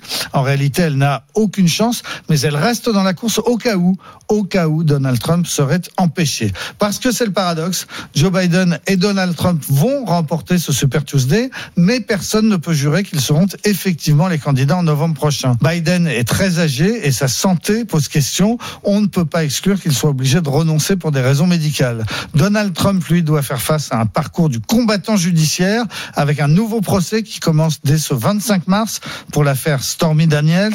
Mais son horizon s'est tout de même un peu éclairci cette semaine. La Cour suprême a décidé de se pencher sur la question de son immunité, c'est-à-dire de décider si oui ou non il pourra être poursuivi pour les événements du Capitole et pour ses tentatives d'inverser les résultats de la dernière présidentielle. La Cour suprême rendra sa décision en juin, c'est-à-dire sûrement trop tard pour organiser un procès avant les élections, comme on pensait que ça, ça pouvait avoir lieu. L'hypothèse de Donald Trump en prison avant l'élection vient donc de, de s'éloigner et il devrait pouvoir profiter cette semaine d'un super mardi. Eh ben, on verra ça et on suivra ça, bien sûr, sur R M C. Merci Nicolas. Racontez-nous, à retrouver en podcast sur notre appli. Il est huit heures moins cinq. La matinale week-end. Le bonus R M C. Et Peggy, Eva Longoria de retour à la télé ? Eh oui. Exit Gabrielle Solis dans Desperate Housewives. Ça fait douze ans hein, qu'elle a quitté la série et qu'elle a quitté le personnage de Gabi. Eva Longoria va faire son grand retour sur le petit écran dans une autre série. Et elle va rejoindre le casting de la quatrième saison de la série Only Murders in the Building. C'est une comédie policière avec Selena Gomez, Martin Short ou encore Steve Martin qui est diffusée sur Disney+. Alors, on ne connaît pas encore le rôle de Gabi, enfin non, de Gabi, d'Eva oui, Longoria. D'Eva. Oui, je, je l'appelle Gabi même, d'Eva Longoria. Mais on sait qu'elle aura un des rôles principaux, ça c'est sûr. Et dans les nouveaux épisodes, en gros, ça va être l'histoire du meurtre de Saz Pataki, qui est un des amis en fait des, des, des enquêteurs, les enquêteurs en herbe. Et donc, Mabel, Martine, Steve vont mener l'enquête pour voir qui a commis ce crime, le crime de leur ami. Ils vont investiguer et ils iront même à Los Angeles pour démasquer le coupable avant la police. En tout cas, Eva Longoria a dit qu'elle était ravie et qu'elle avait hâte de faire partie de ce casting. Et puis dans cette série, il y a toujours la présence d'une personnalité. On a vu Sting, et bien là dans la saison quatre, on y verra par exemple Meryl Streep. Rendez-vous, si tout se passe bien, en deux mille vingt-cinq pour la saison quatre. Merci beaucoup Peggy Broche et merci de nous rejoindre si vous vous réveillez à l'écoute d'R M C. Votre météo et vos infos de huit heures arrivent, à tout de suite.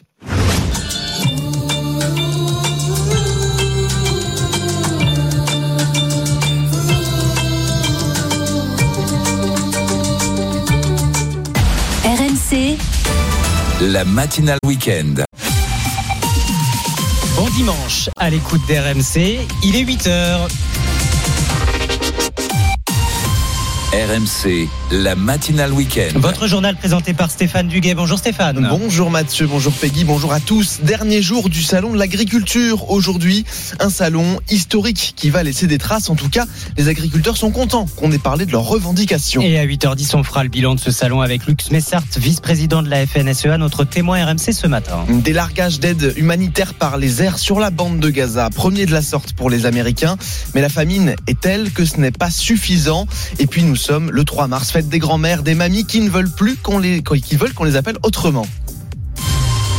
La soixantième édition mouvementée du Salon de l'Agriculture qui ferme donc ses portes ce soir à dix-neuf heures. Et oui, dernier jour pour manger un aligot saucisse sur les stands aveyronnais ou goûter un sandwich à la raclette avec les exposants de Savoie. Mais ce qu'on retient de cette édition, c'est la visite très chahutée d'Emmanuel Macron la semaine dernière et toutes les revendications des agriculteurs mises en lumière à l'occasion du Salon. Nicolas Repère. Dernières heures au milieu des visiteurs pour les vaches, cochons, moutons et chèvres du Salon de l'Agriculture.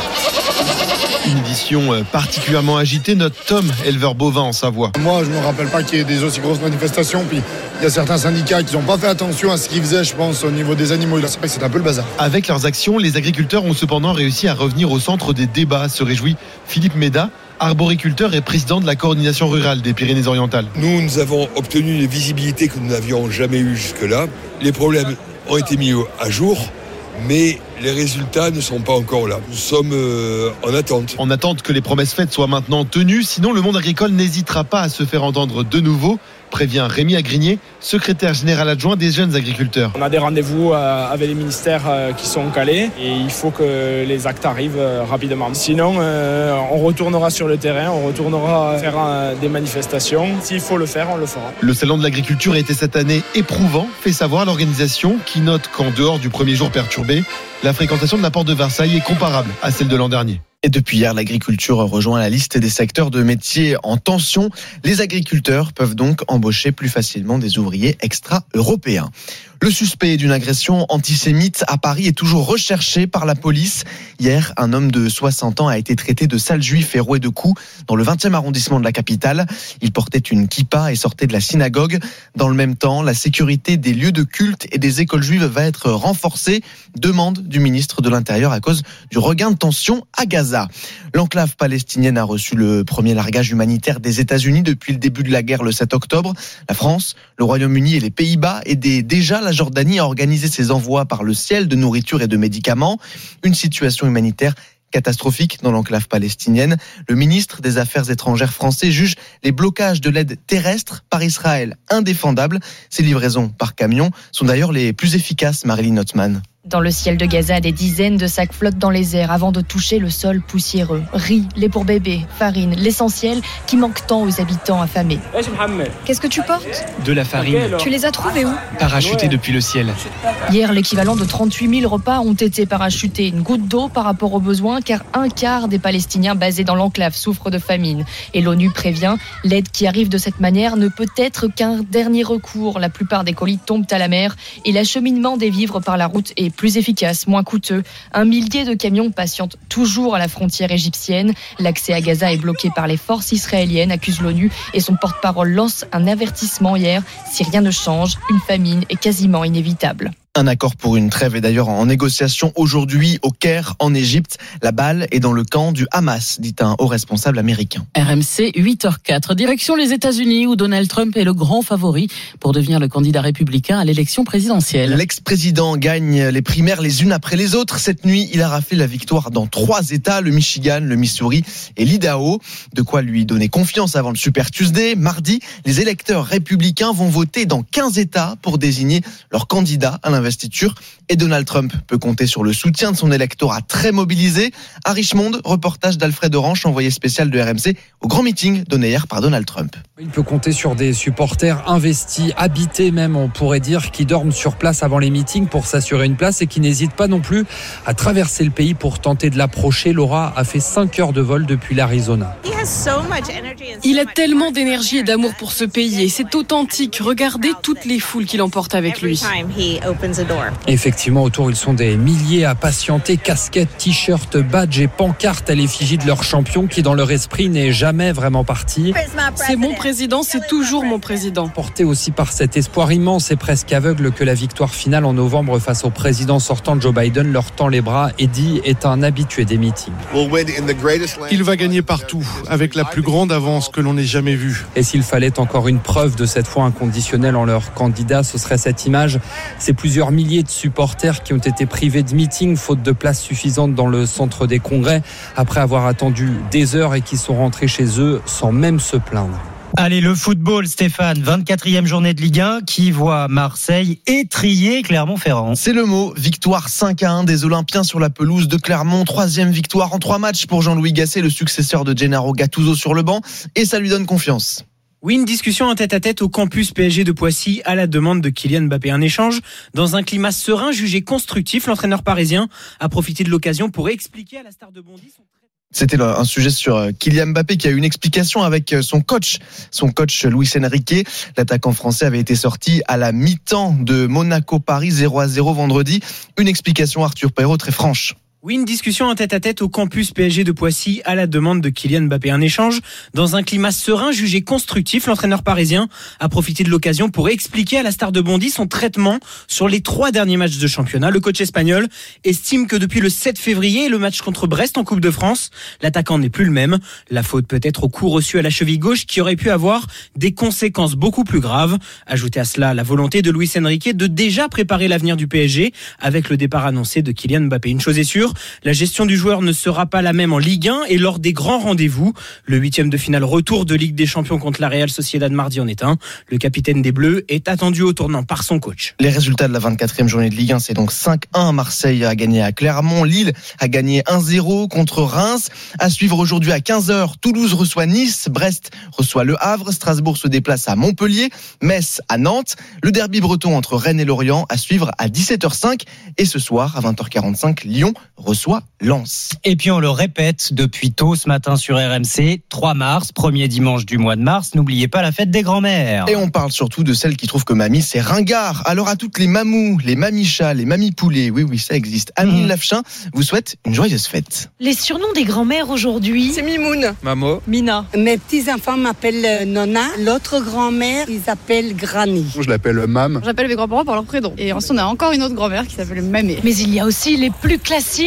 Mamie, mamie, seulement mamie, mamie. Mamie, trop vieillissant pour certaines femmes. On m'appelle pas mamie, ça colle des rides. Comme pour la mère de Gilles qui a posé son veto avant même la naissance de sa petite fille. Elle voulait se trouver un autre nom parce qu'elle trouvait que ça faisait trop vieille. C'est un peu une lubie qu'elle a avec ses copines aussi. Comme s'il voulait pas vieillir alors que, enfin, c'est joli d'être mamie. Frédéric non plus ne voulait pas se faire appeler mamie. Je voulais pas parce que ça me rappelait ma grand-mère. J'avais pas trop d'idées. Ma mère se faisait appeler grand-mère. Je trouve ça un peu froid. Bonne maman. J'ai pas les cheveux gris et j'ai pas quatre-vingts ans donc euh, hors de question du mémère ou des mémés ou des choses comme ça. Et c'est finalement ces petits-enfants qui ont tranché. Oma, c'est mon petit-fils Victor qui vit en Autriche, qui m'a baptisé d'Oma, qui veut dire mamie en allemand. Moi, je trouve ça sympa, c'était spontané par mon petit-fils. Des petits surnoms venus d'autres pays qui séduisent de plus en plus les grand-mères françaises. Et donc, bonne fête à toutes les mamies, n'oubliez pas vos grand-mères. Eh oui, c'est aujourd'hui ou jamais, et continuez de nous dire comment on les appelle chez vous. Depuis ce matin, on a eu du Mamoun, du Panou, du Papy Tartine. Continuez à nous envoyer vos messages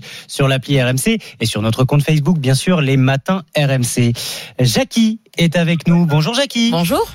Bonjour à tous, comment ça va ? Bah, ça va bien, notre épicier tout près de Vichy, c'est ça Jackie ? Au Vernet, c'est ça. Et vous étiez au stade hier ? Oui, oui, je suis abonné au Clermont Foot. Oh, mon pauvre. C'est une dure saison. Ouais, là, euh, vous ouais. le prenez avec le sourire, c'est bien. Oui, bah, bon, on est lucide aussi, hein, le plus petit budget, ça change. Voilà. Bah, à, à Clermont, il vaut mieux être supporter des, des, du rugby que du foot, là. Hein. Oui, oui, oui, oui, en ce moment, oui, c'est comme ça. Bon, ça on vous... a passé de belles saisons, c'était déjà bien. Ça vous apprendra, Jackie. Pour couronner le tout, un peu de neige ce matin ? Eh ben, un peu de neige au Vernet ce matin, ouais, c'est, c'est, c'est tout blanc, c'est joli. Bah, ça fait du bien, vous, vous oh, oui. revivez un peu votre région euh, comme ça saison. Devrait l'être tout l'hiver. On est bien d'accord, c'est la saison. Quel est le programme aujourd'hui, Jackie ? Eh bien, le programme jusqu'à, tiens, jusqu'à treize heures, treize heures, je suis au magasin à peu près, treize heures, treize heures quinze. Et puis, et puis on va rentrer gentiment et puis ce serait une bonne sieste pour récupérer de la semaine. Eh ben, eh, écoutez, j'ai exactement le même programme. Oui, c'est vrai. Nous aussi, on, euh, on a tous le même programme. On ouvre la boutique R M C le dimanche matin, et puis après c'est la sieste. Voilà. Et demain, moi, c'est mon dimanche. Le lundi, c'est mon dimanche. Eh, eh ben, ben nous, nous aussi. Nous, nous eh ben, aussi. Eh, Jackie, on est fait pour s'ententendre. Impeccable. Bonne journée à l'écoute d'R M C. Allez, merci bonne journée à tous. Fidélité. Merci. À bientôt. À bientôt. Merci, huit heures dix, nous jouons ensemble. R M C, la matinale week-end. Le dix minutes chrono. Un beau séjour chez V V F, week-end de trois nuits à vous offrir. Et c'est vous qui choisissez la destination parmi plus de cent destinations en plein cœur des belles régions de France que vous allez découvrir en famille. Et vous choisirez entre une résidence ou un camping, séjour, séjour sport et nature. En plus, il y a plein d'activités, même pour les enfants. Il suffit tout simplement de nous appeler. Vous appelez au trente-deux seize, la touche quatre, ou vous envoyez le mot matin au sept trente-deux seize. Matin au sept trente-deux seize. Je suis sûr que ça vous donne envie. Hein. Bah, allez-y. Sûr. dix minutes pour vous inscrire. Le gagnant ou la gagnante avec nous avant huit heures trente. Bonne chance à vous. À suivre dans la matinale week-end. À huit heures vingt, la Story Sport avec Julien Taxis. Bonjour. Oui, bonjour. On parle de quoi ce matin ? Sport Société ce matin, avec un vrai débat autour de l'inclusion des sportifs transgenres. Le point de départ, c'est une compétition de billard en Irlande au cours de laquelle une femme a refusé de participer à la finale face à une participante transgenre. À tout à l'heure, Julien. Avant cela, le dernier jour au Salon de l'Agriculture. Est-ce que ça aura permis d'apaiser la colère des agriculteurs ? Quel est le bilan ? Où en sont les revendications ? Lux Messart, vice-président de la F N S E A, et notre témoin R M C dans deux minutes. À tout de suite. R M C jusqu'à neuf heures trente, la matinale week-end. Mathieu Rouault. Bon dimanche à l'écoute d'R M C, il est huit heures quatorze. Le témoin R M C. Et notre témoin ce matin, c'est Lux Messart, vice-président de la F N S E A, éleveur laitier dans l'Oise. Bonjour à vous. Bonjour. De retour dans votre exploitation, Lux Messart, après ces quelques jours d'un salon de l'agriculture agité, mouvementé, éprouvant, disent les organisateurs. Est-ce que vous reprenez ces termes ? Ah, en tout cas, un salon euh, qui, qui restera dans les mémoires, un salon euh, qu'on va même qualifier d'exceptionnel, euh, un samedi complètement chaotique. Le premier, et... avec euh, la visite d'Emmanuel Macron. Exactement, où on a pris en otage, euh, il a pris en otage euh, notamment le hall un, qui est le hall des animaux. Euh, quand euh, pendant cinq heures, euh, voilà, les visiteurs ne peuvent pas visiter, les exposants qui étaient là, les éleveurs qui attendaient prise avec impatience le public. C'est fort hein, quand même, hein, euh, prise d'otage. Ah oui, mais c'est tout à fait ce qui s'est passé. Hein. Et alors que lui était dans une salle, alors euh, en train de débattre, donc euh, il pouvait largement laisser les gens euh, se promener. Euh, et puis après, finalement, on est revenu à la sérénité. Euh, beaucoup, beaucoup euh, de visiteurs.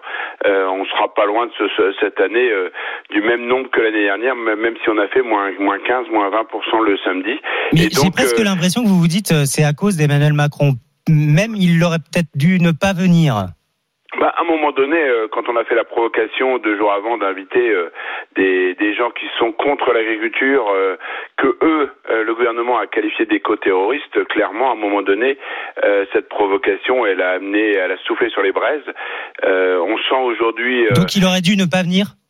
Bah, en tout cas, il fallait qu'il vienne euh, inaugurer, mais peut-être pas euh, faire un show pendant euh, plusieurs heures. Il aurait pu couper euh, le ruban et repartir, quoi. Moi, je pense... Euh, et revenir avec plus de sérénité. Euh, malgré tout, il a quand même fait des, des annonces, euh, Gabriel Attal est également, oui. euh, des annonces qui aujourd'hui ont besoin vraiment de se concrétiser dans les fermes. Alors, on va y revenir euh, dans le détail de, de ces annonces et même de toutes les mesures qui ont été annoncées depuis euh, le début de la colère du monde agricole. Juste un dernier mot sur le défilé, parce qu'il n'y a pas eu qu'Emmanuel Macron. D'ailleurs, cette année, quatre-vingt-trois responsables politiques ont parcouru les, les allées. C'est, euh, c'était quatre-vingt-deux en deux mille vingt-trois, cinquante-sept en deux mille vingt-deux. Est-ce que ce nombre de responsables politiques qui viennent vous voir au Salon de l'Agriculture, ça vous est utile ? Oui, euh, et encore plus cette année, je crois, euh, parce qu'on a bien vu qu'il n'est pas faire que des, des selfies. Alors bien sûr, il y en a certains qui ont déambulé un peu plus que d'autres, mais je peux vous dire qu'on a passé énormément de temps à travailler, à rentrer dans le détail euh, de nos cent vingt propositions faites par la F N S E A, les jeunes agriculteurs, mmh. de regarder euh, comment on peut améliorer le quotidien et surtout quelle vision on doit donner à l'agriculture pour que justement euh, les jeunes qui étaient nombreux sur ce salon euh, puissent demain faire ce métier avec beaucoup, beaucoup plus de garanties. Quand ils viennent, euh, qu'ils soient responsables de premier plan ou euh, députés euh, inconnus du grand public, c'est pas seulement pour taper le cul des vaches ou alors euh, se prendre des verres de bière dans la figure ou des jets d'œufs. C'est non. aussi pour travailler avec vous. on a passé, euh, en tout cas j'ai, j'ai passé beaucoup de temps à, à échanger, à discuter avec eux. Ils cherchent à mieux comprendre, à regarder les solutions, euh, parce que c'est ça qui est important. Et puis euh, regarder également euh, les enjeux, les enjeux de se nourrir, euh, que la France puisse garder cette force, euh, cette richesse d'avoir des, une, une agriculture très variée. C'est ce qu'on voit sur le salon, euh, des agriculteurs passionnés, des agriculteurs qui sont déterminés à mieux produire demain, à aussi faire des efforts sur l'environnement, à prendre en compte ce changement climatique. Mmh. Et je pense que c'est ça aussi. Euh, et finalement, les visiteurs ont fait la même chose. Hein. Je peux vous dire que euh, les tenez bon, les euh, on est avec vous. Euh, vous avez senti ont confirmé ce aussi soutien les quatre-vingt-onze pour cent de soutien des Français. Et ça, c'est, ça fait chaud au cœur. Et euh, en ce qui concerne, dernier mot sur ces responsables politiques, vous allez avoir besoin d'eux de tous bords pour faire passer cette loi de programmation agricole. Euh, rendez-vous euh, mi-mars. Avant de l'évoquer, euh, on disait euh, les revendications, les mesures sur le fond. Si on fait un petit peu le bilan, euh, toujours trop rapide, mais tout de même, euh, le G N R, simplification des normes, des guichets agricoles en préfecture, renforcement des lois pour faire respecter Egalim, des aides à la trésorerie, les prix planchers, cinq euros de plus les mille litres de lait chez Lactalis, ça c'est un peu euh, plus différent. Hier, l'entrée du secteur agricole dans les métiers en tension pour simplifier l'embauche d'intérimaires. Est-ce que tout cela est satisfaisant, Luc Smessart, ou est-ce qu'il y a encore des choses à améliorer ? Alors, eh, tout ça, ça va dans le bon sens, ça avance, notamment pour la, tout ce qui est gestion de l'urgence. Euh, vous parlez du G N R, ça y est, les premiers remboursements, euh, ce que l'État nous devait sur deux mille vingt-trois est en train d'arriver. Ça y est, c'est euh, fait, là. Oui. Alors tous ceux qui font la demande, ça y est, ils ont déjà touché. Sur le sanitaire également, hein, là, vous savez, il y a une grosse crise euh, maladie hémorragique des bovins sur le sud-ouest, et là les, les, les premiers acomptes sont arrivés. Euh, sur la crise viticole, sur la crise bio, et je peux vous dire que sur l'agriculture biologique, là il y a un vrai sujet, hein, euh, mais c'est une crise de consommation. Mmh. Et donc euh, là où on attend quand même beaucoup plus de, d'éléments, et vous parliez de la loi d'orientation agricole qui nous a annoncé pour en Conseil des ministres le vingt et un mars, c'est justement comment on fait euh, à moyen long terme pour retrouver de la compétitivité, comment on fait, vous parliez des métiers en tension par exemple, c'est important. Vous savez, si on n'a pas la main d'œuvre à un moment donné pour récolter, notamment euh, chez les arboriculteurs, oui. Et quand vous êtes euh, arboriculteur ou, ou, ou euh, maraîcher, si vous n'avez pas la, les, les personnes qualifiées, vous ne mettez pas, vous faites pas les semis, ou alors vous dites on va laisser les fruits sur l'arbre parce qu'on n'a pas la capacité de récolter. C'est juste les métiers en tension. Hein, pour ceux qui auraient oublié, c'est euh, faciliter euh, l'embauche euh, d'intérimaires étrangers. Exactement. Alors, bien sûr, on privilégie toujours la, la main-d'œuvre locale et, et c'est ce qu'est quand même la majorité. Mais euh, aujourd'hui, on a aussi besoin de trouver des gens euh, qui ont encore envie de se lever le matin, qui euh, savent faire. Il faut aussi là, une certaine compétence et donc euh, ça, c'est important. Alors après, en termes oui. de vision, ce qu'on attend, euh, c'est des éléments dans cette loi d'orientation qui nous permettent la de... question des, des retraites, d'un mot, Luc Smessart, qui commence à être évoqué, de prendre en compte que les vingt-cinq meilleures années pour les agriculteurs, ce n'est pas le cas aujourd'hui. Aujourd'hui, euh, il faut que ce soit le cas. C'est, c'est important, c'est-à-dire que ça fait un an que les sénateurs et députés ont voté à l'unanimité euh, ce texte. On est le seul métier encore à calculer nos retraites sur une carrière complète. Mmh. Je peux vous dire que de plus en plus ces dernières années, on a eu des mauvaises années et qu'il est important qu'on prenne nos vingt-cinq meilleures années. Mais vous savez, quand les certains hauts fonctionnaires à un moment donné n'ont pas envie d'avancer, bah, ils nous sortent un rapport qui nous dit qu'il pourrait y avoir des perdants. Mmh. Moi, je suis peut-être trop simple, mais quand on calcule, quand on prend nos vingt-cinq donc meilleures années sur une carrière, forcément, il ne peut pas y avoir de perdants et donc il faut absolument, question, rapidement, que le président de la République annonce euh, la mise en place euh, de ce calcul de retraite. C'est important et parce que si ces gens-là qui partiront en retraite auront une retraite, allez, améliorée d'une centaine d'euros par mois, c'est quand même important. Euh, quand on a des retraites à mille cent euros, c'est quand même des retraites assez faibles. Ça donnera aussi envie, derrière, à, à transmettre à des jeunes euh, de faire ce métier. Nous verrons donc ça vingt et un mars, c'est le prochain rendez-vous avec Emmanuel Macron. D'ici là, pas d'action, Luc Smessart, pas prévu en tout cas. Alors, on a, comme vous l'avez dit, oui. on est, ça fait du bien de revenir dans sa ferme. Il euh, y a du travail. Par contre, les braises sont chaudes et je crois crois qu'il va y avoir quand même euh, des actions, mais qui seront plus du tout comme on a pu avoir au mois de janvier, des actions de contrôle dans grande surface pour privilégier euh, et regarder euh, si tout ce qui est en euh, ce qu'on mange et ce, qui, ce qu'on a dans nos rayons est bien euh, étiqueté, euh, si euh, l'origine ah. est bien indiquée. Par contre, euh, il y aura aussi une pression pour que euh, notre gouvernement ne nous la fasse pas à l'envers, ne nous fasse pas que des promesses, et nous fasse bien euh, des choses très claires et très précises pour redonner justement une vraie vision, une vraie orientation, euh, pour qu'à terme on ait un revenu euh, et un métier qui retrouve cette dignité. À surveiller, comme le lait sur le feu. Lux Messart, merci beaucoup, ça vous parle, éleveur laitier dans l'Oise, vice-président de la F N S E A. Bon dimanche à vous, huit heures vingt-deux, merci. Le sport arrive sur R M C. R M C, la matinale week-end. Mathieu Roux. huit heures vingt-quatre minutes. R M C, la story sport.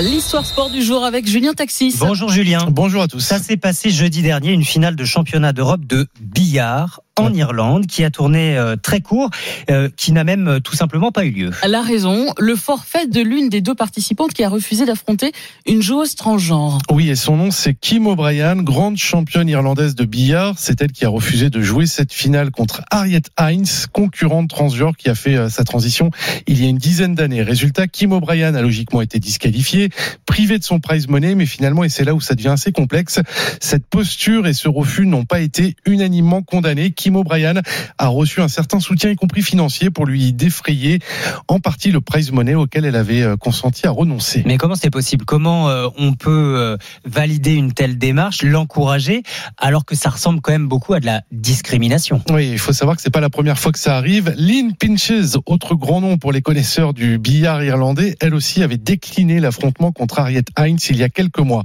Tout part en fait d'une conviction de la part de ces femmes, considérant que par souci d'équité, la section féminine ne doit pas s'ouvrir aux personnes transgenres. Alors vous me direz, en billard euh, comme en fléchette par exemple, dans les sports de précision, ça peut paraître un peu déplacé, un peu euh, saugrenu, mais ces femmes, preuve à l'appui, expliquent que les concurrentes transgenres ont un avantage en termes euh, d'endurance, de force physique, et que l'affrontement in fine n'est pas équitable. La Fédération mondiale de billard avait dans un premier temps refusé l'accès des athlètes transgenres aux catégories féminines avant de rétro-pédaler, ce qui a provoqué tout cet imbroglio autour d'Harriet Hines. Et de manière plus générale, l'accès des athlètes transgenres au plus haut niveau, c'est un vrai débat. Loin d'être tranché, les règles diffèrent selon les disciplines. La Fédération internationale d'athlétisme, par exemple, a banni les personnes transgenres de ses compétitions. Incompréhension et sentiment d'abandon, forcément, chez ces sportifs transgenres, à l'image de la Française Alba Diouf, écoutez, qui rêvait de participer aux Jeux de Paris. Même si on est une, euh, une minorité, enfin, on mérite enfin, de, de vivre libre et de courir, notamment dans la catégorie qui est, enfin, qui est la nôtre. Et enfin, on nous refuse cela, quoi. Enfin, moi, c'est, enfin, c'est, oui, c'est, c'est de l'acharnement, quoi. Alors, discrimination ou combat pour le respect de l'équité sportive, c'est en tout cas un débat très très compliqué. Et pour exemple, les Jeux de Paris, bah, ça sera au cas par cas, selon les, déci- les disciplines, avec des normes concernant le taux de testostérone maximal à respecter. C'est souvent le critère euh, finalement qui fait foi, le, le taux de testostérone, pour les disciplines qui acceptent les, les personnes transgenres. Merci beaucoup euh, Julien Taxis, débat à tous les niveaux, hein, scientifique, philosophique, euh, anthropologique. Votre story sport à retrouver comme d'habitude sur R M C. R M C point F R, huit heures vingt-six. R M C, la matinale week-end. Le dix minutes chrono. Et qui qui part ? Qui qui va partir en séjour à V V F ? Eh ben dites-nous. Eh ben c'est Ousmane. Bonjour Ousmane. Ousmane, bonjour. Ouais, bonjour tout le monde. Un week-end de trois nuits avec V V F. Pour vous, c'est vous qui choisissez la destination, en résidence ou en camping. C'est vous qui décidez, c'est plutôt sympa. Ouais, c'est très bien, merci, je suis très content. Ouais. Non, c'est un dimanche qui commence bien. Vous avez joué avec nous, vous avez envoyé un petit S M S tout à l'heure ? Ouais, c'est ça exactement. Ouais. Dès que j'ai entendu le message, j'ai envoyé tout de suite après. Ouais. Eh ben voilà, euh, le mot matin hein, par S M S au sept trente-deux seize. On procède, on procède à un petit tirage au sort. Et la chance vous a souri ce matin, Ousmane. On est très content que ça parte chez vous. Ouais, bah merci beaucoup en tout cas. Merci R M C, merci tout le monde. Et bon dimanche à vous. Merci d'être fidèle à R M C. À bientôt, merci. Ousmane. Merci beaucoup. Au revoir. À bientôt. Le dix minutes chrono sur R M C avec V V F pour des vacances sport et nature à la découverte de la France, en village vacances, en résidence ou camping. V V F, tes vacances en famille. Si vous êtes dans le Massif central et dans le sud-est, vous l'avez vu, elle est arrivée, la neige en pleine. C'est votre météo avec Peggy dans deux minutes.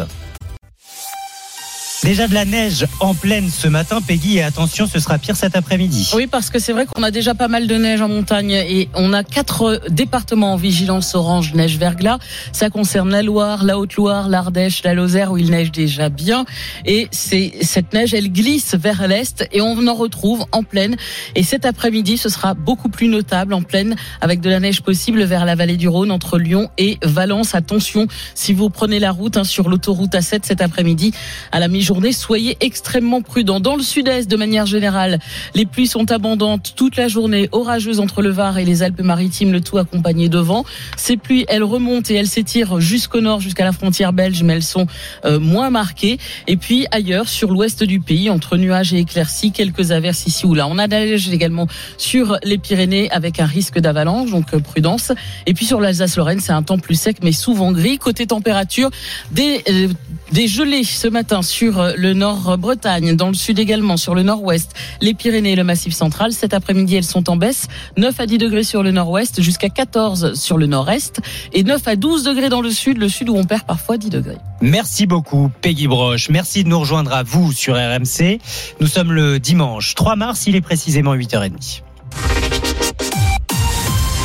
Et c'est l'heure de ne rien manquer de l'actualité. Tout ce qu'il faut savoir, toute l'actualité de ce dimanche avec vous, Clara Gabillet, bonjour. Bonjour Peggy, bonjour Mathieu, bonjour à tous. Des témoignages par centaines avec le hashtag MeTooGarçon. Des hommes dénoncent les violences sexuelles qu'ils ont subies. La ville de Hyères qui veut, qui veut faire la chasse aux dealers. Et puis Kylian Mbappé et Luis Enrique se sont expliqués après la polémique sur la sortie de l'attaquant contre Monaco. Ce témoignage R M C, d'abord, une semaine après le discours de Judith Godrèche à la cérémonie des Césars. Les témoignages de victimes de violences sexistes et sexuelles se multiplient depuis ce discours dans le milieu du cinéma comme ailleurs, avec ce nouveau hashtag MeTooGarçon. Des centaines d'hommes racontent des faits d'agressions sexuelles, de viols, d'inceste. C'est le cas de Tony qui témoigne sur R M C, Nicolas Trénaud. Il y a vingt-quatre ans maintenant, au sein de la caserne de gendarmerie de Crozon où je résidais, peut-on lire sur le compte Instagram MeTooGarçon, j'ai subi de multiples agressions sexuelles, mais aussi des viols par le fils d'un gendarme. Mon père aussi me touchait. L'affaire a été étouffée à l'époque. C'est le témoignage de Tony. Il avait quatre ans en dix-neuf cent quatre-vingt-dix-huit. Ça m'a détruit. Très sincèrement, moi je me sens sali. Le fait d'en parler et tout ça, bien que ce soit difficile, j'ai l'impression de... d'évacuer tout ça un peu. Ce jeune homme de vingt-neuf ans a porté plainte en deux mille vingt et un, mais on m'annonce aujourd'hui, écrit-il, que comme l'agresseur avait douze ans et donc moins de treize, comme le dit la loi, il ne sera pas jugé pénalement. Je comprends pas que ça passe entre les mailles du filet aussi facilement, en fait, ça me plombe. Alors l'apparition de MeTooGarçon lui redonne de l'espoir. Je l'ai vu comme un cadeau presque. Une semaine après les Césars, l'association Les Papillons qui lutte contre les violences sexuelles, fondée par Laurent Boyer, espère qu'une réponse sera apportée à cette vague de témoignages. Au final, il s'est pas passé grand-chose quand même depuis que Judith Godrèche a parlé. On parle, on On parle, mais est-ce qu'on nous entend ? Ça, c'est la vraie question. Il encourage les personnalités de tout milieu à témoigner à leur tour pour briser le tabou. Nicolas Trénaud pour R M C. Il est huit heures trente-deux, c'est la fin aujourd'hui du Salon de l'Agriculture. Il ferme ses portes ce soir, dix-neuf heures, après une semaine bien chargée, mouvementée. Dernier jour donc pour Jérôme qui s'occupe des vaches des éleveurs. C'était un peu houleux, mais c'est dommage. Il y en a quand même pour les consommateurs, pas pour tout ce qui se passe en dehors, donc il ne fallait pas tout mélanger. Après, je suis d'accord qu'il fallait faire, mais les proportions m'ont dérangé. L'image avait quand même été ternie un peu au début. Vous avez constaté que les gens étaient peut-être un peu plus intéressés cette année, ils parlaient plus des problématiques. Les gens nous soutiennent plus et demandent des réponses à ce qu'ils ont vu. Ils cherchent un peu plus. Ça nous encourage à continuer aussi notre métier. La chasse aux dealers commence à Hyères dans le Var. La police sur place craint la venue de dealers de Marseille. Alors le préfet a pris un arrêté. Toute personne des Bouches-du-Rhône connue des services de police pour trafic de drogue n'a plus le droit de mettre les pieds dans la ville. Plutôt simple et efficace sur le papier, mais dans la pratique, cela n'aura aucun effet, selon Rudy Mana, porte-parole du syndicat Alliance Police Nationale. La solution, elle est lunaire. Comment vous voulez que des policiers contrôlent des individus qui viennent en voiture, par exemple, à Hyères, et on va regarder les antécédents de ces individus et on va leur mettre une amende, parce que c'est une amende, hein, le non-respect d'un arrêté préfectoral, c'est une amende qui est passée à cent cinquante euros il y a deux ans, et on va leur dire, ben voilà, euh, vous avez une amende de cent cinquante euros et vous avez compris maintenant, vous n'allez plus revenir. Donc ces mecs-là qui utilisent la Kalachnikov toutes les trois minutes dans les quartiers, ils vont avoir peur d'une amende à cent cinquante euros. Le constat, il est bon, l'objectif, il est louable, mais la solution, elle est hors sol. Et ben voilà, comme ça, c'est très clair. On en vient maintenant, Clara, à cette histoire complètement hallucinante qu'on vous raconte ce matin sur R M C. Oui, celle de Charles qui, avant-hier, conduisait sa femme à la maternité. On roulait, roulait, roulait. Et puis euh, j'ai vu ma femme qui achetait son téléphone et j'ai entendu euh, mon fils euh, pleurer. Moi, j'étais en train de conduire et je me suis pas arrêté parce que je me suis pas rendu compte qu'elle avait préparé ses mains pour pouvoir euh, rattraper euh, notre enfant et le mettre euh, le, le plus vite possible au niveau de la peau et sous une écharpe pour qu'il ait le moins froid possible. Nous avons eu de la chance sur plein de choses. Les conditions, entre guillemets, étaient presque parfaites pour avoir finalement un enfant dans, dans la voiture. Mais euh, on n'aurait jamais voulu ça, quoi. Ça ne serait jamais arrivé si la maternité de Guingamp était encore ouverte. Vous avez bien entendu, sa femme Bettina a dû accoucher dans sa voiture, la voiture qui roulait près de Guingamp dans les, les Côtes-d'Armor, mais la maternité de la ville n'accueille plus d'accouchements depuis l'an dernier car il n'y a pas assez de personnel. Ils étaient donc en route pour une autre maternité à vingt-cinq minutes de voiture, euh, situation risquée hein, qui est déjà arrivée à d'autres parents. En vingt ans, près d'un tiers des maternités françaises ont fermé. La polémique autour de Kylian Mbappé n'en finit pas. Polémique après sa sortie du match contre Monaco avant-hier, la casquette sur la tête, le survêtement, il s'est assis en tribune avec sa mère au lieu d'aller sur le banc, vous le racontez hier sur R M C. L'entraîneur du P S G, Luis Enrique, qui l'avait sorti à la mi-temps, s'est finalement expliqué avec lui depuis. Mais pour Jean-Michel Larquet, il a fait preuve d'un excès d'autoritarisme, notre consultant football invité hier soir dans Stephen Time. Dans l'attitude, la démarche de Kylian Mbappé, il fait les choses comme il faut. C'est un épiphénomène qui ressemble tellement au Paris Saint-Germain, mais il n'est pas irréprochable dans un club où personne n'est irréprochable. Celui qui est odieux là-dedans, c'est Luis Enrique. Tu ne peux pas saucissonner la carrière ou les performances de Mbappé, qu'il s'occupe du match contre la Real Sociedad, qu'il s'occupe de la fin de la saison, qu'il ne s'occupe pas de l'année prochaine. Oui. Et oui, la saison n'est pas encore terminée. Hein. Hier en Ligue un, Lille l'a emporté un zéro face à Reims. Et Marseille s'est imposé hier soir cinq buts à un sur la pelouse de Clermont. Aujourd'hui au programme à quinze heures, Toulouse, Nice, Brest, Le Havre, Montpellier, Strasbourg et Nantes, Metz. À dix-sept heures cinq, Rennes face à Lorient. Et puis ce soir, vingt heures quarante-cinq, Lyon reçoit Lens. Vous le vivrez bien sûr sur R M C. On célèbre aujourd'hui, vous le savez, les grands-mères. Eh oui, bonne fête mamie. Bonne fête mamie ou bonne fête Mamé, Mamou, Mamicha, car oui, de plus en plus euh, des grands-parents euh, veulent un autre surnom que les plus traditionnels. C'est le cas de Monique, soixante-deux ans, qui est grand-mère depuis quelques mois. Sa petite fille ne parle pas encore, mais elle a déjà choisi son surnom et ça ne sera pas Mamie. C'est Mimoun, des petits noms doux en fait. Papy, mamie, c'est ringard, ça fait vieux, c'est dérangeant, c'est pas moderne. Ça sent euh, l'avant-guerre, ça sent euh, la mocheté en fait. On était vieux à cet âge-là, à soixante-dix, quatre-vingts, quatre-vingt-dix ans. Aujourd'hui, on est encore jeune. Alors, c'est pas pour se faire remarquer par des petits bambins qui ont une insolence folle et, et merveilleuse. On veut leur ressembler. Et on veut pas euh, se faire traiter de papy, mamie dans la rue. Et ben, ça s'est fait. Sans la mocheté. Ma vie, c'est moche. Ah, mais excellent. C'est radical. Ah ouais, ça, c'est radical. Il y a Jérémy qui nous dit euh, sur l'appli Direct Studio, mon père et ma mère avaient décrété que mes filles les appelleraient Manou et Papou et ils appellent leur grand-mère maternelle Mamie France car elle vit en métropole. Ah bah voilà, c'est confirmé ce matin. Avec vous depuis six heures trente de toute façon. Comment vous les appelez, vous, les grand-mères ? Continuez de nous dire, tiens, on va demander à Raph. Bonjour Raph. Bonjour. Hey, bonjour tout le monde. Et ça va depuis Mâcon, Raph, euh, vous avez les petits jumeaux là depuis quelques semaines, c'est peut-être même deux mois maintenant, non ? Trois mois et demi. Trois mois et demi que le temps passe, Raph. C'est incroyable. Et, et alors, tous les jours. Vous savez déjà comment euh, les grands-parents de ces jumeaux veulent se faire appeler ? euh, Non. Ah. Je leur en ai pas parlé. Et vous, on les appelle comment euh, dans votre famille, les grands-mères ? Ah bah moi, il en reste plus qu'une et je l'appelle la vieille. Oh, mais non, c'est pas vrai. Sérieusement ? Et puis c'est très respectueux. Oh, et pourquoi ? Parce que quand on le dit avec amour et tout, c'est, c'est vraiment, moi je, je prends pas ça du côté péjoratif, je l'appelle la vieille. Et, et elle non plus, elle le prend pas mal ? Ah non.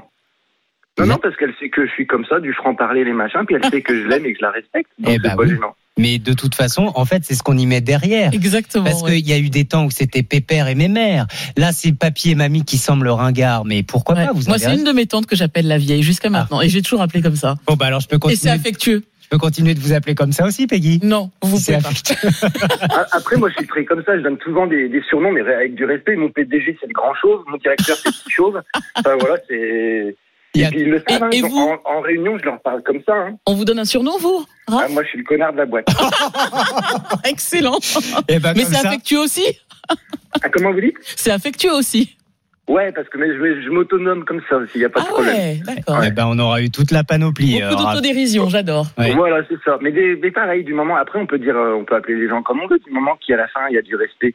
Vous avez raison, Raph. Ça nous, pas... ça nous met de bon pied là pour se réveiller voilà. dimanche matin. Merci de votre petit coup de fil.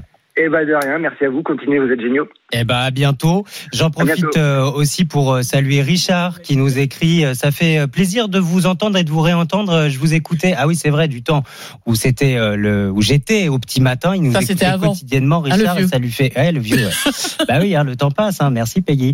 Bref, juste un petit message pour vous faire coucou. Bah moi aussi ça me fait plaisir de vous retrouver. Richard, allez, soyez toutes et toutes les bienvenues, on est ensemble jusqu'à neuf heures trente, vous êtes sur R M C. À suivre dans la matinale week-end. Et on va prendre la direction de Menton aujourd'hui avec Perico Légas. Le citron de Menton, c'est le corso final aujourd'hui, les festivités autour de ce joyau agricole français. Rendez-vous dans le beurre et l'argent du beurre à neuf heures dix. À huit heures cinquante, le coup de main conso avec vous, Clara Gabillet. De moins en moins de vapeur dans les maisons françaises. Oui, oui. Je sais que vous adorez le repassage, Mathieu. Ah, c'est pas le fait de tout le monde. C'est une passion. Alors, on va trouver des astuces pour contourner cette corvée. Je peux vous dire que ça vape chez moi, dans tous les sens du terme. Oui. D'abord, direction Gaza, au bord de la famine, selon l'ONU. La directrice des opérations de Médecins du Monde, Elena Ranchal, est notre invitée dans deux minutes. Restez bien sur R M C. R M C, six heures trente, neuf heures trente, la matinale week-end. Mathieu Rouault. Bienvenue à l'écoute d'R M C, il est huit heures quarante-trois. L'entretien R M C. Et l'invité de l'entretien R M C ce matin, c'est Elena Ranchal, directrice des opérations internationales de Médecins du Monde. Bonjour à vous. Bonjour. Les États-Unis ont donc mené hier une première opération de largage humanitaire sur la bande de Gaza. Largage de vivres et d'aide par avion, soixante-six colis, alors que six cent mille personnes seraient en situation de quasi-famine à, à Gaza. Nous allons écouter le porte-parole du bureau de la coordination, de la coordination des affaires humanitaires de l'ONU, Jens Lerck. Si rien ne change, une famine est quasiment inévitable au vu des tendances actuelles. Cela donne un rôle majeur à l'ONU, car nous sommes capables et en mesure de faire quelque chose pour y remédier.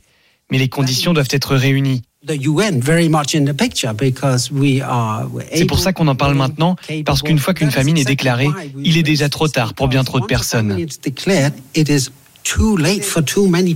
Elena Ranchal, c'est aussi ce qui vous est rapporté. Euh, Gaza, une famine quasiment devenue inévitable ? Oui, tout à fait. Les, les, les besoins, ils sont, ils sont énormes dans, dans toute la bande de Gaza. Encore plus pénible au nord, hein, parce qu'il y a presque rien qui, qui arrive des débuts de, de camions que, que rentrent par Rafah. Nos collègues au nord, ils nous, nous témoignent effectivement que manger, c'est vraiment un luxe. Et qu'ils arrivent à manger une fois par jour, c'est vraiment de, euh, des, des, des choses euh, un peu compliquées même à expliquer. C'est une espèce de galettes qui sont faites avec des farines et de l'eau et un peu de, de sable. Et, et, et c'est les dernières semaines, c'est spécialement difficile. C'est difficile pour tout le monde. Euh, imaginez-vous pour, pour des enfants, pour des nourrissons, pour des personnes âgées, pour des personnes malades, et cetera. Vous avez combien de bénévoles de... sur place, Elena Ranchal ? On a, on a vingt-deux salariés. C'est des personnels gazaouis à Gaza. Pourquoi les camions sont bloqués ? Parce que le largage par avion, c'est faute de pouvoir mieux faire de la part des, des États-Unis. Il y a un millier de camions euh, en Égypte actuellement, prêts à entrer dans la bande de Gaza. Pourquoi ces camions sont bloqués ? C'est une excellente question et en fait la réponse elle est très facile. C'est, c'est strictement parce qu'Israël, il n'y a pas la volonté politique de le faire rentrer. Avant le sept octobre, il y avait des centaines de camions qui rentraient euh, tous les jours et ils pourraient continuer à les faire. Et pas seulement par Rafah, il y a des autres ports et c'est strictement parce qu'ils n'ont pas cette volonté politique. Il y a euh, la capacité logistique euh, pour les faire. Nous-mêmes, on a des camions et des étrangers de l'autre côté, et ça fait des semaines qu'on attend. Euh, les chauffeurs, ils sont dans les camions, ils attendent d'avancer de quelques centimètres par, par jour. Et ça n'est pas autorisé par le gouvernement israélien. Donc Stéphane Séjourné, notre ministre des Affaires étrangères, a raison quand il dit qu'Israël est comptable de cette situation et de cette quasi-famine à Gaza. Tout à fait. Euh, il a raison. Après, ce serait bien vraiment que les temps montent et que vraiment ces déclarations sur Twitter, hein, ça se traduise dans des effets euh, concrets et qui vraiment il y a des, des lobbies et des plaidoyers au niveau des différentes étapes pour qu'on arrête avec cette réunion du Conseil de sécurité où euh, à la fin il y a des veto des États-Unis euh, pour des questions de démons sur lesquelles ils ne sont pas d'accord. C'est parce que les États-Unis d'un côté ils larguent quelques euh, quelques colis euh, par air, et c'est eux vraiment qui sont les leviers pour pouvoir à, arrêter euh, tout ça. Ils peuvent arrêter par exemple de faire des transferts d'armement à Israël, et surtout ils font un vrai levier pour euh, Elena... demander et imposer les cesses les cessez-le-feu. Elena Ranchal, pardon, je vous coupe parce que on est en train de parler et une information très importante vient de nous parvenir euh, depuis l'agence France Presse. Le Hamas annonce à l'instant qu'une trêve pourrait être signée d'ici vingt-quatre à quarante-huit heures si Israël accepte ces demandes, précise le Hamas. D'abord, deux, deux réactions avec cette information, Elena Ranchal. La trêve, est-ce que c'est le seul moyen de sortir de cette situation complètement bloquée ? Et euh, quelles sont les demandes du Hamas ? Euh, bon, la, la trêve, c'est pas une solution. Ça peut être un soulagement, effectivement, mais vu le, l'étendue des dégâts, euh, ça qu'il faut pour pour pallier les, les besoins, c'est pas quelques jours, hein, ni quelques semaines, c'est, c'est des mois. On parle de trente, plus de trente mille morts, plus de soixante-dix mille blessés, les hôpitaux qui sont ils sont par terre dans le sens propre et figuré, euh, et cetera. De façon que ça qu'il nous faut, c'est un cessez-le-feu euh, durable. Euh, cette négociation, ça fait déjà quelques jours qu'on entend parler, et j'espère que ça va. En ce moment au Caire, hein, en Égypte. Oui, on espère que ça va aboutir à, à quelque chose parce que cinq, cinq, cinq mois déjà, c'est, c'est, c'est trop long. C'est, les conditions, ils sont pénibles. Et on, vous voyez, on n'arrête pas de, de dénoncer la situation qu'il y a à l'intérieur. Tous les droits fondamentaux, y compris les droits internationaux humanitaires, ils sont complètement bafoués. Et, euh, et pour le moment, la communauté internationale n'arrive pas à faire euh, pression pour arrêter cette, cette massacre. Merci beaucoup à vous, Elena Ranchal, directrice des opérations internationales de Médecins du Monde. Je rappelle donc euh, cette information qui vient de nous parvenir. Euh, le Hamas dit qu'une trêve pourrait être signée d'ici vingt-quatre à quarante-huit heures si Israël accepte ses demandes. Cette trêve qui était vivement souhaitée et espérée par Joe Biden, le président américain, et, et, et il espérait même qu'elle intervienne avant le début du Ramadan, qui, je le rappelle, est euh, à partir de fin de semaine prochaine, début du week-end prochain. Vous êtes sur R M C, il est neuf heures moins dix. Nous allons revenir en France avec une passion française, de moins en moins passion visiblement, mais que moi je continue de partager. Le repassage, les amis, à tout de suite pour le coup de main conso. R M C, la matinale week-end. Mathieu Roux. Ah, on se réveille avec ce doux générique, celui de Bridget Jones ce matin, parce qu'un quatrième opus de Bridget Jones arrive. C'est dans le bonus R M C et c'est dans deux minutes. Mais d'abord... R M C... Le coup de main conso. R M C s'engage pour votre pouvoir d'achat. Comment faire des économies au quotidien avec Clara Gabillet. On va parler repassage ce matin, Clara. Corvée pour les ans. Arrêtez, c'est un plaisir. Plaisir pour vous, mais bien sûr. Les chiffres sont là, malgré moi. Le repassage a moins la cote. deux mille vingt-deux, les ventes de fer à repasser ont baissé de plus de trois pour cent. Celles des centrales vapeur de près de sept pour cent. Comme d'habitude, vous avez des solutions, Clara. Eh bien oui, ben on tolère peut-être un peu plus qu'autrefois d'avoir des vêtements un peu froissés. Mais ah, je, vous la, je vous l'accorde, ça fait pas toujours euh, très joli. Alors, si vous êtes comme moi et que vous n'aimez pas repasser, il existe des accessoires pour vous faciliter la vie. Par exemple, cette nappe de repassage hein, qui coûte vingt-trois euros quatre-vingt-dix, qui évite de s'encombrer avec une grande planche à repasser qu'on ne sait pas toujours où la mettre chez soi. C'est ce que commercialise le site On Range Tout, qui vend des accessoires de rangement et donne des conseils via un blog. Hortense de la Roncière est sa fondatrice. On propose une nappe de repassage qui évite en fait de sortir toute la table de repassage si on a juste une chemise à repasser. Et ça, ça a été très demandé. C'est une nappe qui fait un mètre trente, qui se pose sur la table de salle à manger. Et comme ça, on, on repasse facilement sans sortir tout le bazar voilà, du repassage. Autre accessoire, aussi une housse de repassage facile qu'on met sur la table à repasser avec un revêtement céramique qui permet au fer de mieux glisser, d'utiliser aussi moins, moins d'énergie. Là, ça coûte dix-huit euros quatre-vingt-dix. On peut aussi acheter, bien sûr, et ça a la cote aujourd'hui, le défroisseur qui demande un peu moins d'effort que le fer. Oui, mais qui ne sert strictement à rien. Je oh, peux vous mais dire, non. Bah... Et si... Bon, éclaration veut pas forcément dépenser? Eh bien, on peut se motiver déjà en choisissant un endroit assez agréable chez soi pour s'installer. Ah. Cela fonctionne en tout cas pour Hortense de la Roncière. L'esprit peut s'évader en fait quand on repasse et donc on peut déconnecter de pas mal de choses, quoi. En tout cas, moi c'est le cas. Euh, mais euh, il faut que je sois dans un cadre qui me plaît. Donc je, je place toujours euh, la table à repasser dans un endroit, quoi, devant une fenêtre, une vue que j'aime bien. Alors encore faut-il en avoir, mais on a toujours des préférences chez soi. Parfois je mets de la musique, mais pas forcément. Et vous, Mathieu, comment vous faites? Bah, tout pareil. Non, mais j'ai l'impression d'être Hortense de la Roncière ce matin. Bah, voilà, vous en... J'adore, je déplie ma petite table devant une fenêtre. Et c'est vrai qu'on pense plus à rien. C'est une thérapie, le repassage. Je vous la conseille. Oh, arrêtez, faut pas rien. Exagérer non plus une c'est thérapie. Utile. Ça dépend de bah, la quantité, j'imagine, quand même. Oui, bah, écoutez, ça dure une heure, deux heures. C'est une sympa. Vous, vous êtes tranquille, tout seul.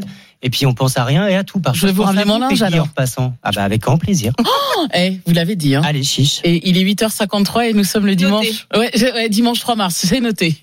Si vous avez vraiment pas le matériel ni l'envie de repasser, vous avez encore des astuces pour nous, Clara? Eh bien oui, par exemple, il est préférable de pas trop trop trop, trop remplir pardon sa machine à laver. Bon, il faut quand même euh... la faire tourner à plein, bah, mais voilà, bien. Faut pas trop euh, froisser le linge et bourrer la machine. Et puis au moment d'étendre le linge, quelques règles à respecter que nous donne Hortense de la Roncière du site On Range Tout. Faire en sorte d'étendre le linge quand il est euh, encore humide, euh, le secouer tout de suite, quoi, donner un coup pour que les plis euh, s'enlèvent et l'étendre. Tout ce qui est chemise et robe, on conseille de les mettre sur cintre. Éviter les pinces à linge qui laissent des traces quand même. Et puis, euh, dès que le, le linge est sec, le plier euh, et le ranger. Et puis, je sais que vous repassez vos draps, Mathieu. Mais bien sûr. Eh bien... pour ne pas les repasser. Mais pourquoi ça vous fait rire? Ne... Parce que je trouve ça inutile. Mais pour ne pas les, pour ne pas les repasser, juste avant de plier les draps, on peut les, vous savez, les tirer de, on se met de part et d'autre avec quelqu'un des draps et on tire assez fortement pour enlever les plis. Moi, je le fais avec ma mère. C'est assez efficace et ça prend quelques secondes et on n'a pas à sortir le, le fer. Oui, mais c'est toujours mieux de repasser, franchement. Et non, mais on, on va vous ramener notre linge. Moi, je vais me, je vais remettre les ventes de fer à repasser en ordre. Je peux vous le dire. Merci beaucoup, Clara. Votre coup de main conso à retrouver en podcast sur l'appli R M C. Il est neuf heures moins cinq. La matinale week-end. Le bonus R M C. Avec le retour de Bridget Jones. Enfin, j'ai envie de dire, pour le plus grand bonheur des fans, Renée Zellweger va reprendre son rôle culte de Bridget Jones pour un quatrième volet. Alors, huit ans après Bridget Jones Baby et vingt-trois ans après le premier, c'était le journal de Bridget Jones, sorti en deux mille un, que vous avez tous vu autour de la table, Clara, Mathieu. Absolument. Ouais, bien sûr. On est bien d'accord. Alors, je rappelle que le premier volet de cette saga était adapté des romans de l'autrice Helen Fielding. Elle racontait les aventures de Bridget, une trentenaire célibataire qui avait du mal à trouver l'amour. Le film avait remporté, écoutez bien, avait rapporté deux cent quatre-vingts millions de dollars. Ça me perturbe tellement c'est énorme. Et il avait coûté seulement vingt-cinq millions de dollars. Je vous laisse faire, faire le calcul. Jackpot. Beau bénef. Ouais. Et fort de ce succès, un deuxième volet est sorti. Trois ans après, Bridget Jones, l'âge de raison, puis un troisième en deux mille seize, Bridget Jones Baby. Donc entre-temps, hein, les années sont passées, Bridget s'est mariée avec Mac- Mark Darcy, vous vous en souvenez, incarné par Colin Firth. Ils ont eu un enfant. Et son beau pull de Noël. Ouais, exactement. Et puis il y avait euh, Daniel Cleaver, incarné par Hugh Grant, qui n'était pas le, le, dans le dernier parce qu'il était présumé mort. Mais alors, à la fin du troisième volet, on découvrait qu'il avait survécu à un crash d'avion. Alors, faut peut-être s'attendre à ce qu'il soit là pour le quatrième volet, ah sait-on jamais. En tout cas, d'après le média américain The Independent, il serait également adapté, ce quatrième volet, du roman d'Helen Fielding, qui raconte les aventures de l'Anglaise, âgée désormais de cinquante et un ans, devenue mère célibataire. Elle a deux enfants, de nouveau à la recherche de l'amour, du coup. Mais alors, comme elle vit avec son temps, elle est à la recherche de l'amour sur les réseaux et sur les sites. Elle y comprend pas grand-chose, mais en tout cas, elle va peut-être trouver l'homme de sa vie. Sait-on jamais, et pourquoi pas Hugh Grant. Le tournage est prévu en mai et une éventuelle sortie en salle en deux mille vingt-cinq. En tout cas, moi, j'ai hâte. Eh bien, dites-moi, ça promet ce nouveau Bridget Jones. Merci beaucoup, Peggy Roche. Vous êtes sur R M C, bientôt les infos de neuf heures et votre météo très importante en ce dimanche matin avec la neige. À tout de suite.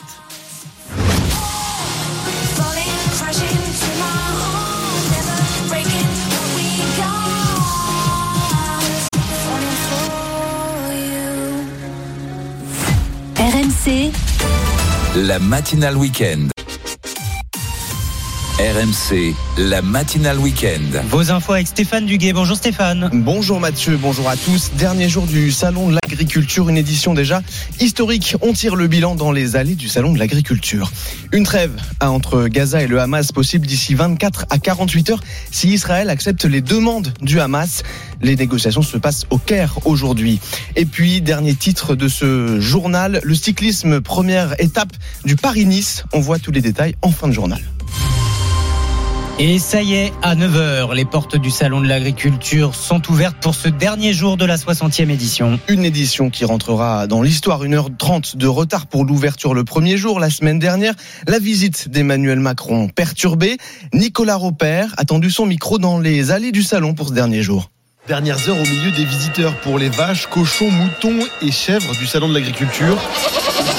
Une édition particulièrement agitée, note Tom, éleveur bovin en Savoie. Moi, je ne me rappelle pas qu'il y ait des aussi grosses manifestations. Puis il y a certains syndicats qui n'ont pas fait attention à ce qu'ils faisaient, je pense, au niveau des animaux. C'est vrai que c'est un peu le bazar. Avec leurs actions, les agriculteurs ont cependant réussi à revenir au centre des débats, se réjouit Philippe Méda, arboriculteur et président de la coordination rurale des Pyrénées-Orientales. Nous, nous avons obtenu une visibilité que nous n'avions jamais eue jusque-là.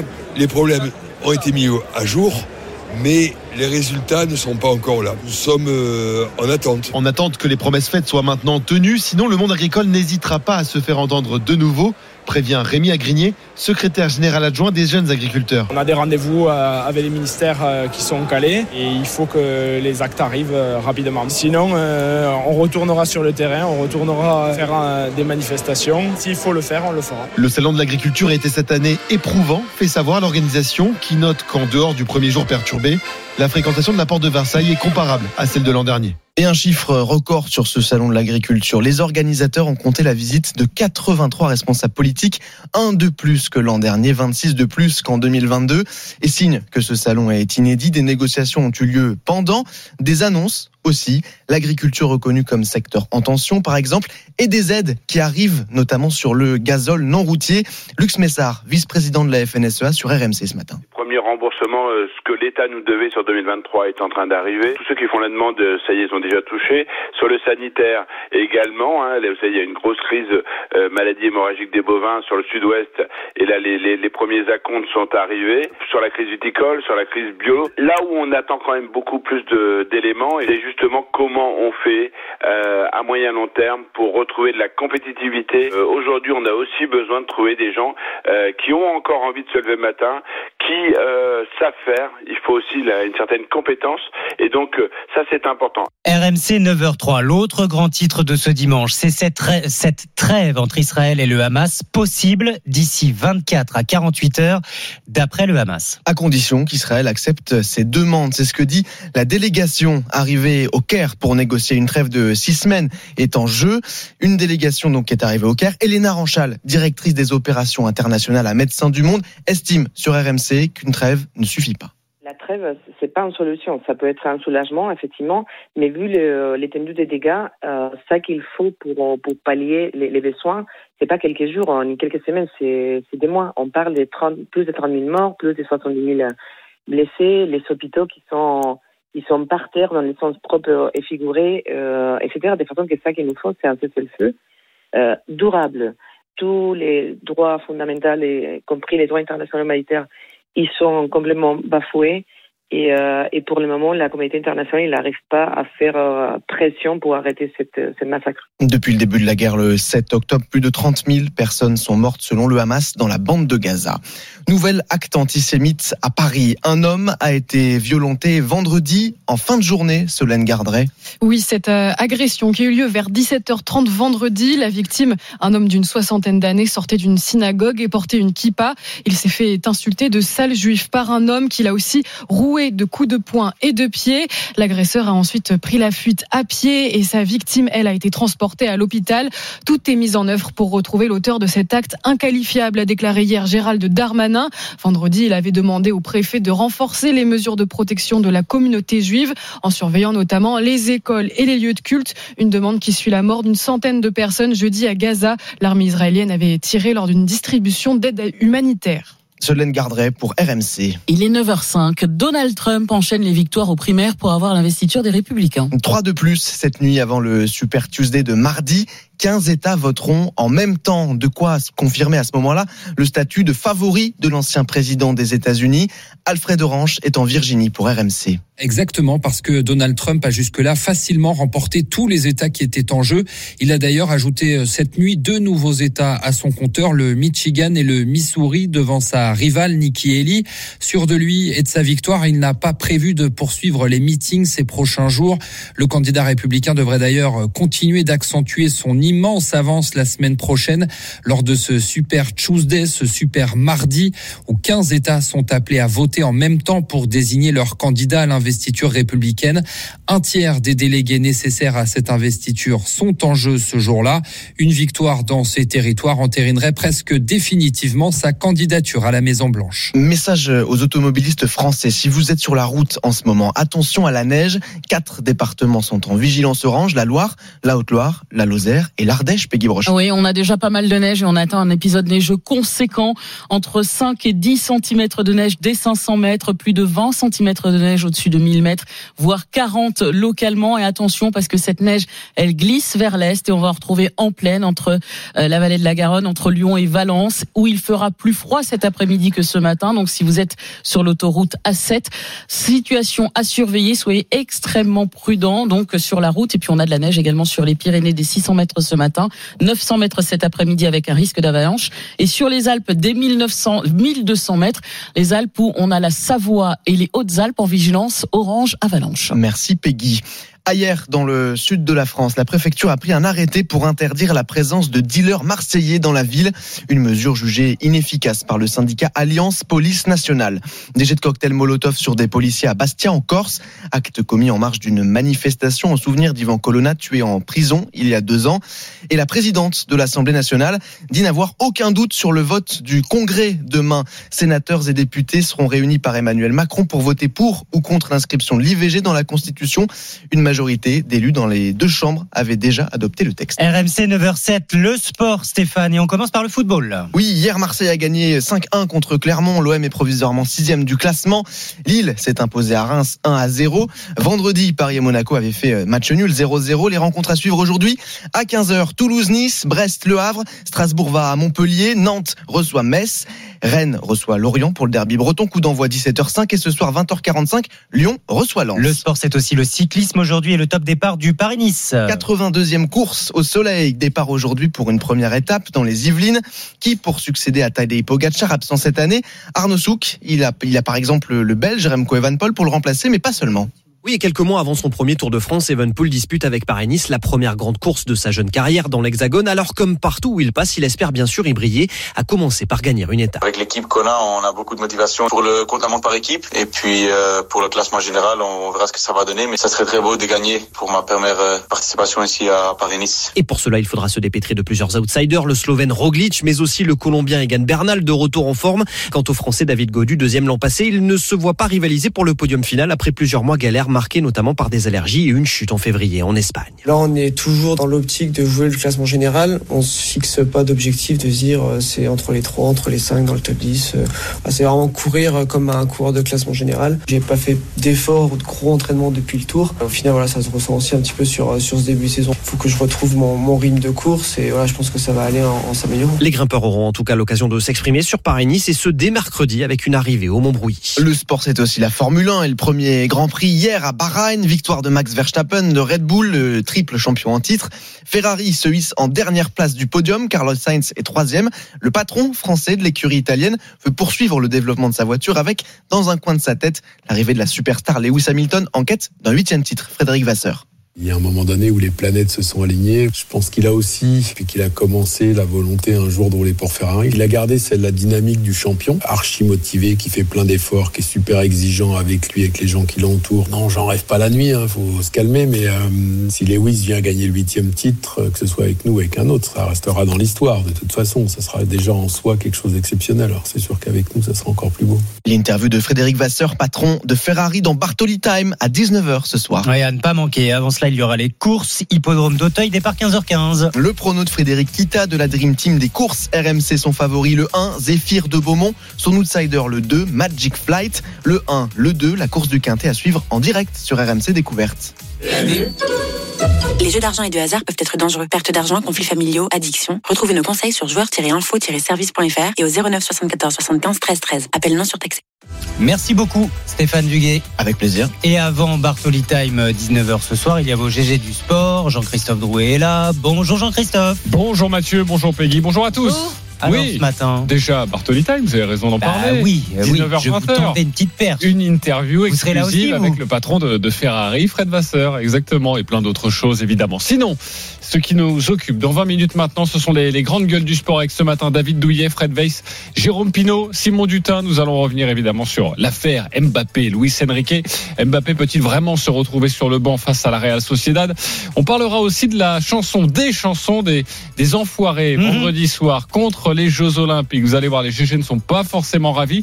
Et puis à onze heures, on parlera de Julien Alaphilippe qui a une nouvelle fois chuté hier, qui a une nouvelle fois abandonné hier.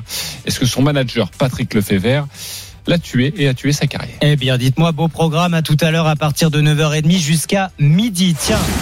Ah, oula, alerte. Ah, Jean-Christophe, vous nous parliez de P S G Real Sociedad. Et bah, peut-être que vous le livrez en direct, en live, pour voir si Kylian Mbappé est sur le ah banc là ou pas. L'expérience R M C est à gagner. Et oui, vous gagnez votre voyage à San Sebastian et rencontrerez les équipes d'R M C Sport et votre place hein, pour vivre justement les huitièmes de finale de la Ligue des Champions. Bon, c'est très simple. Vous avez cinq minutes à partir de maintenant. Vous envoyez P S G au sept trente-deux seize pour gagner le voyage, la nuit d'hôtel, la rencontre avec euh, R M C Sport. Votre place pour le match, bien évidemment. P S G au sept trente-deux seize pour vous inscrire. À partir de maintenant, vous avez cinq minutes. Bon, et dans un instant, on va se faire plaisir. Bah, Perico, les gars, c'est là. Bonjour Perico, cap au sud ce matin. On va faire un petit tour dans un coin de paradis à Menton pour découvrir un, un joyau du patrimoine agricole français, le citron de Menton. Mmh, le citron de Menton dans deux minutes sur R M C. R M C, le beurre et l'argent du beurre. Bonjour Perico. Bonjour Mathieu. Dimanche trois mars, c'est la fête aujourd'hui à Menton. Oui, c'est le dernier jour du Corso. Alors le Corso, c'est quoi? C'est, c'est le carnaval du citron, cette euh, spécialité emblématique, ce joyeux du patrimoine euh, agricole français qui était dit haute par italien. Et les gens de Menton, depuis euh, depuis le quinzième siècle, célèbrent. Euh, c'est un fruit d'hiver. Les agrumes sont des fruits d'hiver. C'est paradoxal. C'est sucré, c'est parfumé. Et pourtant, ça a besoin de froid pour mûrir. Et on, on traverse la ville avec des, des chars, des chariots.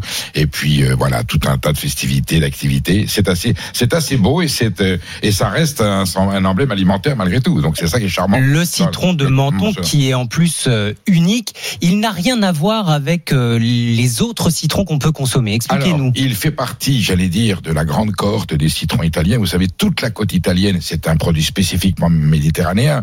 C'est notre histoire. C'est la Grèce, c'est la... il y avait l'huile d'olive, la vigne et les citrons qui sont emblématiques de l'aliment méditerranéen de notre civilisation. Et vous avez le citron de Messine, le citron de Sorrente, le citron de d'Amalfi, et toutes les villes de la côte italienne ont une variété de citron. C'est la même variété, hein, c'est Citrus lemon, avec des nuances territoriales et climatiques. Et Menton était italienne jusqu'à dix-huit cent soixante et un, jusqu'à que Napoléon trois, suite à un référendum, intègre le comté de Nice, qui était un des fleuves en Italie, puisque c'était la patrie de Giuseppe Garibaldi, le libérateur de l'Italie. Il était d'ailleurs désespéré de voir que sa patrie allait repartir dans le, allait partir dans le royaume de France, et dans l'Empire de France, c'était Napoléon trois, et Menton est resté donc la ville de France, Alpes-Maritimes, qui continue à célébrer le patrimoine citronnier des Italiens avec cette cette spécificité qui lui a valu une indication géographique protégée. Depuis deux mille quinze. Un, deux mille quinze, une I G P, ce qui, qui consacre bien la spécificité et la typicité de ce produit. Et les cuisiniers français, bien sûr les cuisiniers de la Côte d'Azur, de, de la Provence, et les cuisiniers français, quand ils ont découvert en particulier le grand Alain Ducasse, il a considéré à juste titre, c'était un joyau gastronomique absolu qui ouvre toutes les possibilités. Bien entendu, le citron en lui-même, quand on le goûte, et il m'est arrivé de goûter tout simplement en jus ou en sauce, on fait des citronnettes, on fait pas des vinaigrettes. Ah bah, huile d'olive, citron, ah, un peu de oui. sel. Vous secouez bien, vous avez quelque chose d'assez, d'assez homogène pour assaisonner les salades. Ça remplace le vinaigre les... balsamique qui est exactement. Pas vraiment balsamique d'ailleurs. Bah, bah, vous on, on va dire promis. C'est un vinaigre citronique si vous voulez. Ça, ça parfume tous les plats que vous voulez, du poisson grillé, certaines viandes. Et pour la pâtisserie, une tarte au citron de Menton et... ou une gelée au citron de Menton, c'est quelque chose d'absolument sublime. Quelle est sa particularité par rapport à d'autres citrons? Est-ce qu'il est plus acide, plus sucré, plus, plus voilà, doux? A, c'est quoi? Vous avez tout dit. dit, il est un petit peu moins acide. Disons qu'il a une, il a une acidité caressante et doucereuse. Voilà, il n'est pas, il n'est pas violent. Vous avez des, des citrons. Il pique pas en bouche, quoi. Voilà, parce qu'il y a d'autres variétés de citrons. Hein. Il y a, il y a la, On la... pourrait même se risquer à le croquer directement avec ah, la mais peau. Les, les, les mentonnais et les producteurs, quand on est chez eux, ils le, certains le goûtent à la bouche. Mon fils le mord en croquant dans, directement avec la peau. Ça, ça me comme fascine. Une orange. Ah mais oui, non, non, vous avez des gens qui sont sensibles à l'acidité, d'autres qui croquent dans le pamplemousse, qui sont sensibles à l'amertume. Donc pour lui-même, il est déjà merveilleux. Et, et, et sa spécificité, c'est son parfum. Évidemment, il est dans une situation climatologique et géographique qui est la Méditerranée, donc le paradis des beaux fruits et des beaux légumes. Et vous avez une spécificité aromatique dans le citron de Menton et une petite douce. On va pas dire sucrosité. Il a une douceur, il a une tendresse, il est caressant, qui lui donne des vertus gastronomiques et culinaires absolues. Il y en a une qui s'est mise à la couleur du citron de Menton, jaune pâle. Elle s'appelle Clara Gabillet. Bonjour Clara. Bonjour. Deux kilos de citron par an et par Français, pas forcément des citrons de Menton évidemment, on mange aussi beaucoup de citrons de l'étranger. Eh bien oui, car la demande est forte et l'offre pas si élevée en France, environ quatorze mille tonnes de citrons euh, produits en France chaque année, hein, pas que pas que des citrons de Menton. La France importe donc beaucoup de citrons de l'étranger, euh, quatre-vingt-un pour cent des citrons importés viennent d'Espagne, c'est un des plus gros producteurs dans le monde avec l'Argentine. Le citron espagnol est bien évidemment moins cher que le citron de Menton qui a donc son I G P. On est environ à trois euros le kilo de, euh, de les citrons espagnols, côté citron de Menton, c'est huit euros le kilo. Ça se mérite. Alors, ça, ça se, mérite. se mérite. Les citrons étrangers, les agrumes sont les fruits les plus traités. C'est pour ça que là, la notion de bio est importante. À Menton, il n'y a aucun problème. Ce sont des citrons irréprochables de pureté et, et, et, de, et de qualité, de qualité alimentaire et nutritionnelle. Euh, et j'ai vu récemment, dans certaines grandes surfaces, je vais toujours fouiller, hein, des citrons qui arrivaient d'Argentine. Mmh. Là, ça m'a désespéré. Au moins, restons en Europe. On est en Italie et, et, et en Espagne. Il y a ce qu'il faut. Même si c'est du citron de grande production, voilà. Mais quand on a la chance, en plus c'est une saison très précise, c'est, c'est ça que j'aime dans le citron de Menton, c'est qu'il y en a à un moment donné, on n'en a pas dans toute la France, mais on peut en trouver si on se donne chez certains marchands de quatre saisons. Là ça y est, ils sont arrivés. Hein. Ils sont là, et voilà, donc au moins ayez le bonheur de le goûter une fois dans votre vie. Alors, il y a, il y a plusieurs, ça peut être de la Damo, ça peut être du Cerza, euh, il y en a même un qui a une, un, une référence S R soixante-cinq, c'est un peu particulier, mais c'est vraiment du, c'est vraiment du citron, j'allais dire de paysan, c'est du citron de terroir, c'est un citron qui a une identité euh, agronomique et, et, et, et une vertu alimentaire qui mérite d'être découvert et mérite d'être surtout d'expérimenter en cuisine. On va vous faire plaisir et continuer de tous se faire plaisir. Perico, partons à Menton. R M C, le beurre et l'argent du beurre. Émilie Bazin est avec nous, bonjour.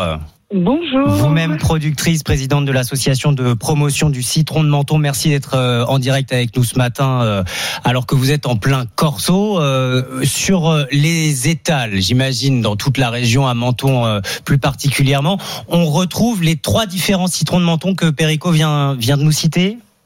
Tout à fait. Tout à fait. Bon, on a surtout deux particularités. Nous vendons donc du citron I G P avec cette indication géographique protégée et nous vendons du citron entre guillemets déclassé qui se nomme maintenant depuis peu le Maraville, qui est un patois mentonné pour euh, stipuler que c'est quand même un citron qui est merveilleux.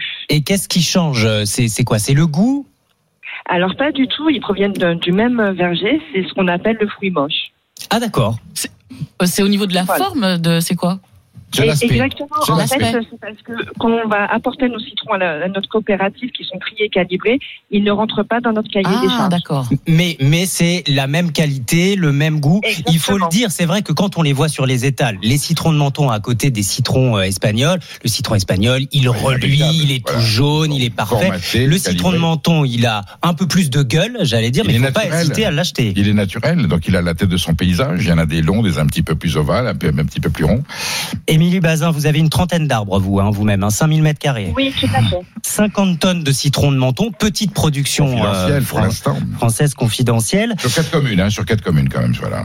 Menton, il y a, il y a Roquebrune, je crois, et, et Castagnès. Oui, il y a cinq communes, donc euh, Gorbio, Sainte-Agnès, euh, Menton, Roquebrune, Castellar. Et Castellar. Euh, et, et vous avez peur d'être menacé ou pas par l'arrivée de ces citrons espagnols et surtout maintenant des citrons argentins ? Non, du tout. Du tout, parce que comme vous le disiez tout à l'heure, euh, c'est effectivement, on a une petite production. Hein, l'année dernière, on tournait à environ soixante-dix tonnes. Mais euh, beaucoup de personnes reconnaissent les, les bienfaits et les vertus de notre citron. Donc euh, non, parce que voilà, les gens connaissent, connaissent notre, notre gamme d'agrumes. Et j'imagine qu'avec ce goût un peu moins acide, un peu plus sucré, c'est ce que vous nous disiez, Perico, pour les préparations de pâtisserie ou même de plats, privilégions le citron de Menton. Alors une tarte au citron de Menton, on met tout simplement du citron dans la crème pâtissière, on met l'appareil, ou tout simplement une, une gelée au citron, c'est absolument, c'est absolument sublime. Il y a toutes les recettes que l'on veut sur Internet, surtout des grands chefs. Hein, le grand restaurant de Menton, M. Colagrico, le, le prépare avec beaucoup de, beaucoup de talent. Et moi, ce que j'aime beaucoup, c'est rester dans la tradition italienne. Et escalopines, dans des petites escalopes que vous passez dans la farine, juste revenu un petit peu dans du beurre, et en fin de cuisson, jus de citron, vous déglacez votre, cu- votre beurre de cuisson au jus de citron, vous laissez un tout petit peu épaissir, vous servez ça avec quelques pâtes ou un peu de riz, c'est une pure merveille, et vous avez, parce qu'on n'a pas trop modifié l'essence du fruit, vous avez toute la subtilité, la nuance aromatique du citron de Menton. Émilie Bazin, vous confirmez, c'est l'une des recettes phares avec votre citron, vous en avez d'autres ? Oui, tout à fait, nous avons aussi notre...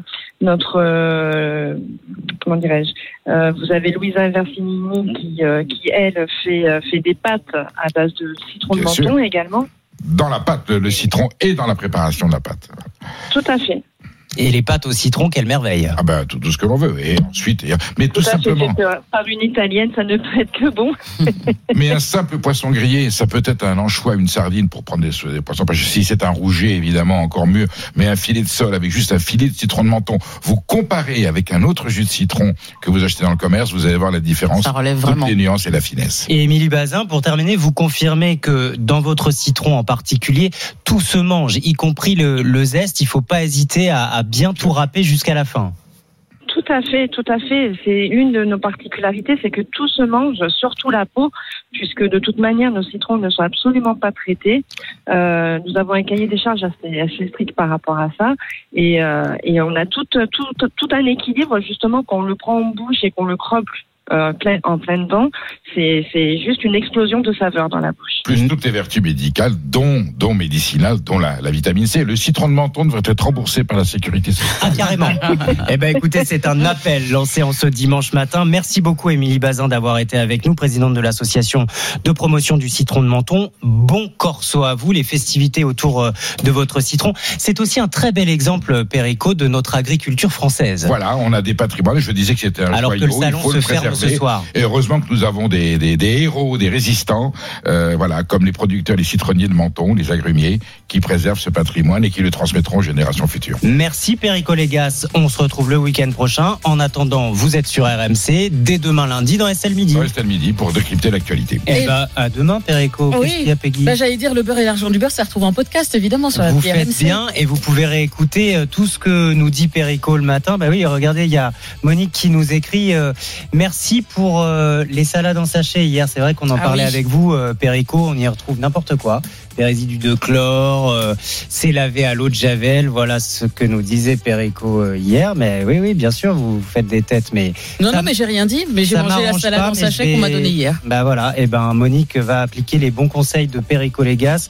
Le beurre et l'argent du beurre, c'est votre nouveau rendez-vous de cette année dans la matinale week-end, bien sûr. À retrouver aussi sur r m c point f r. Nous, on se retrouve quand ?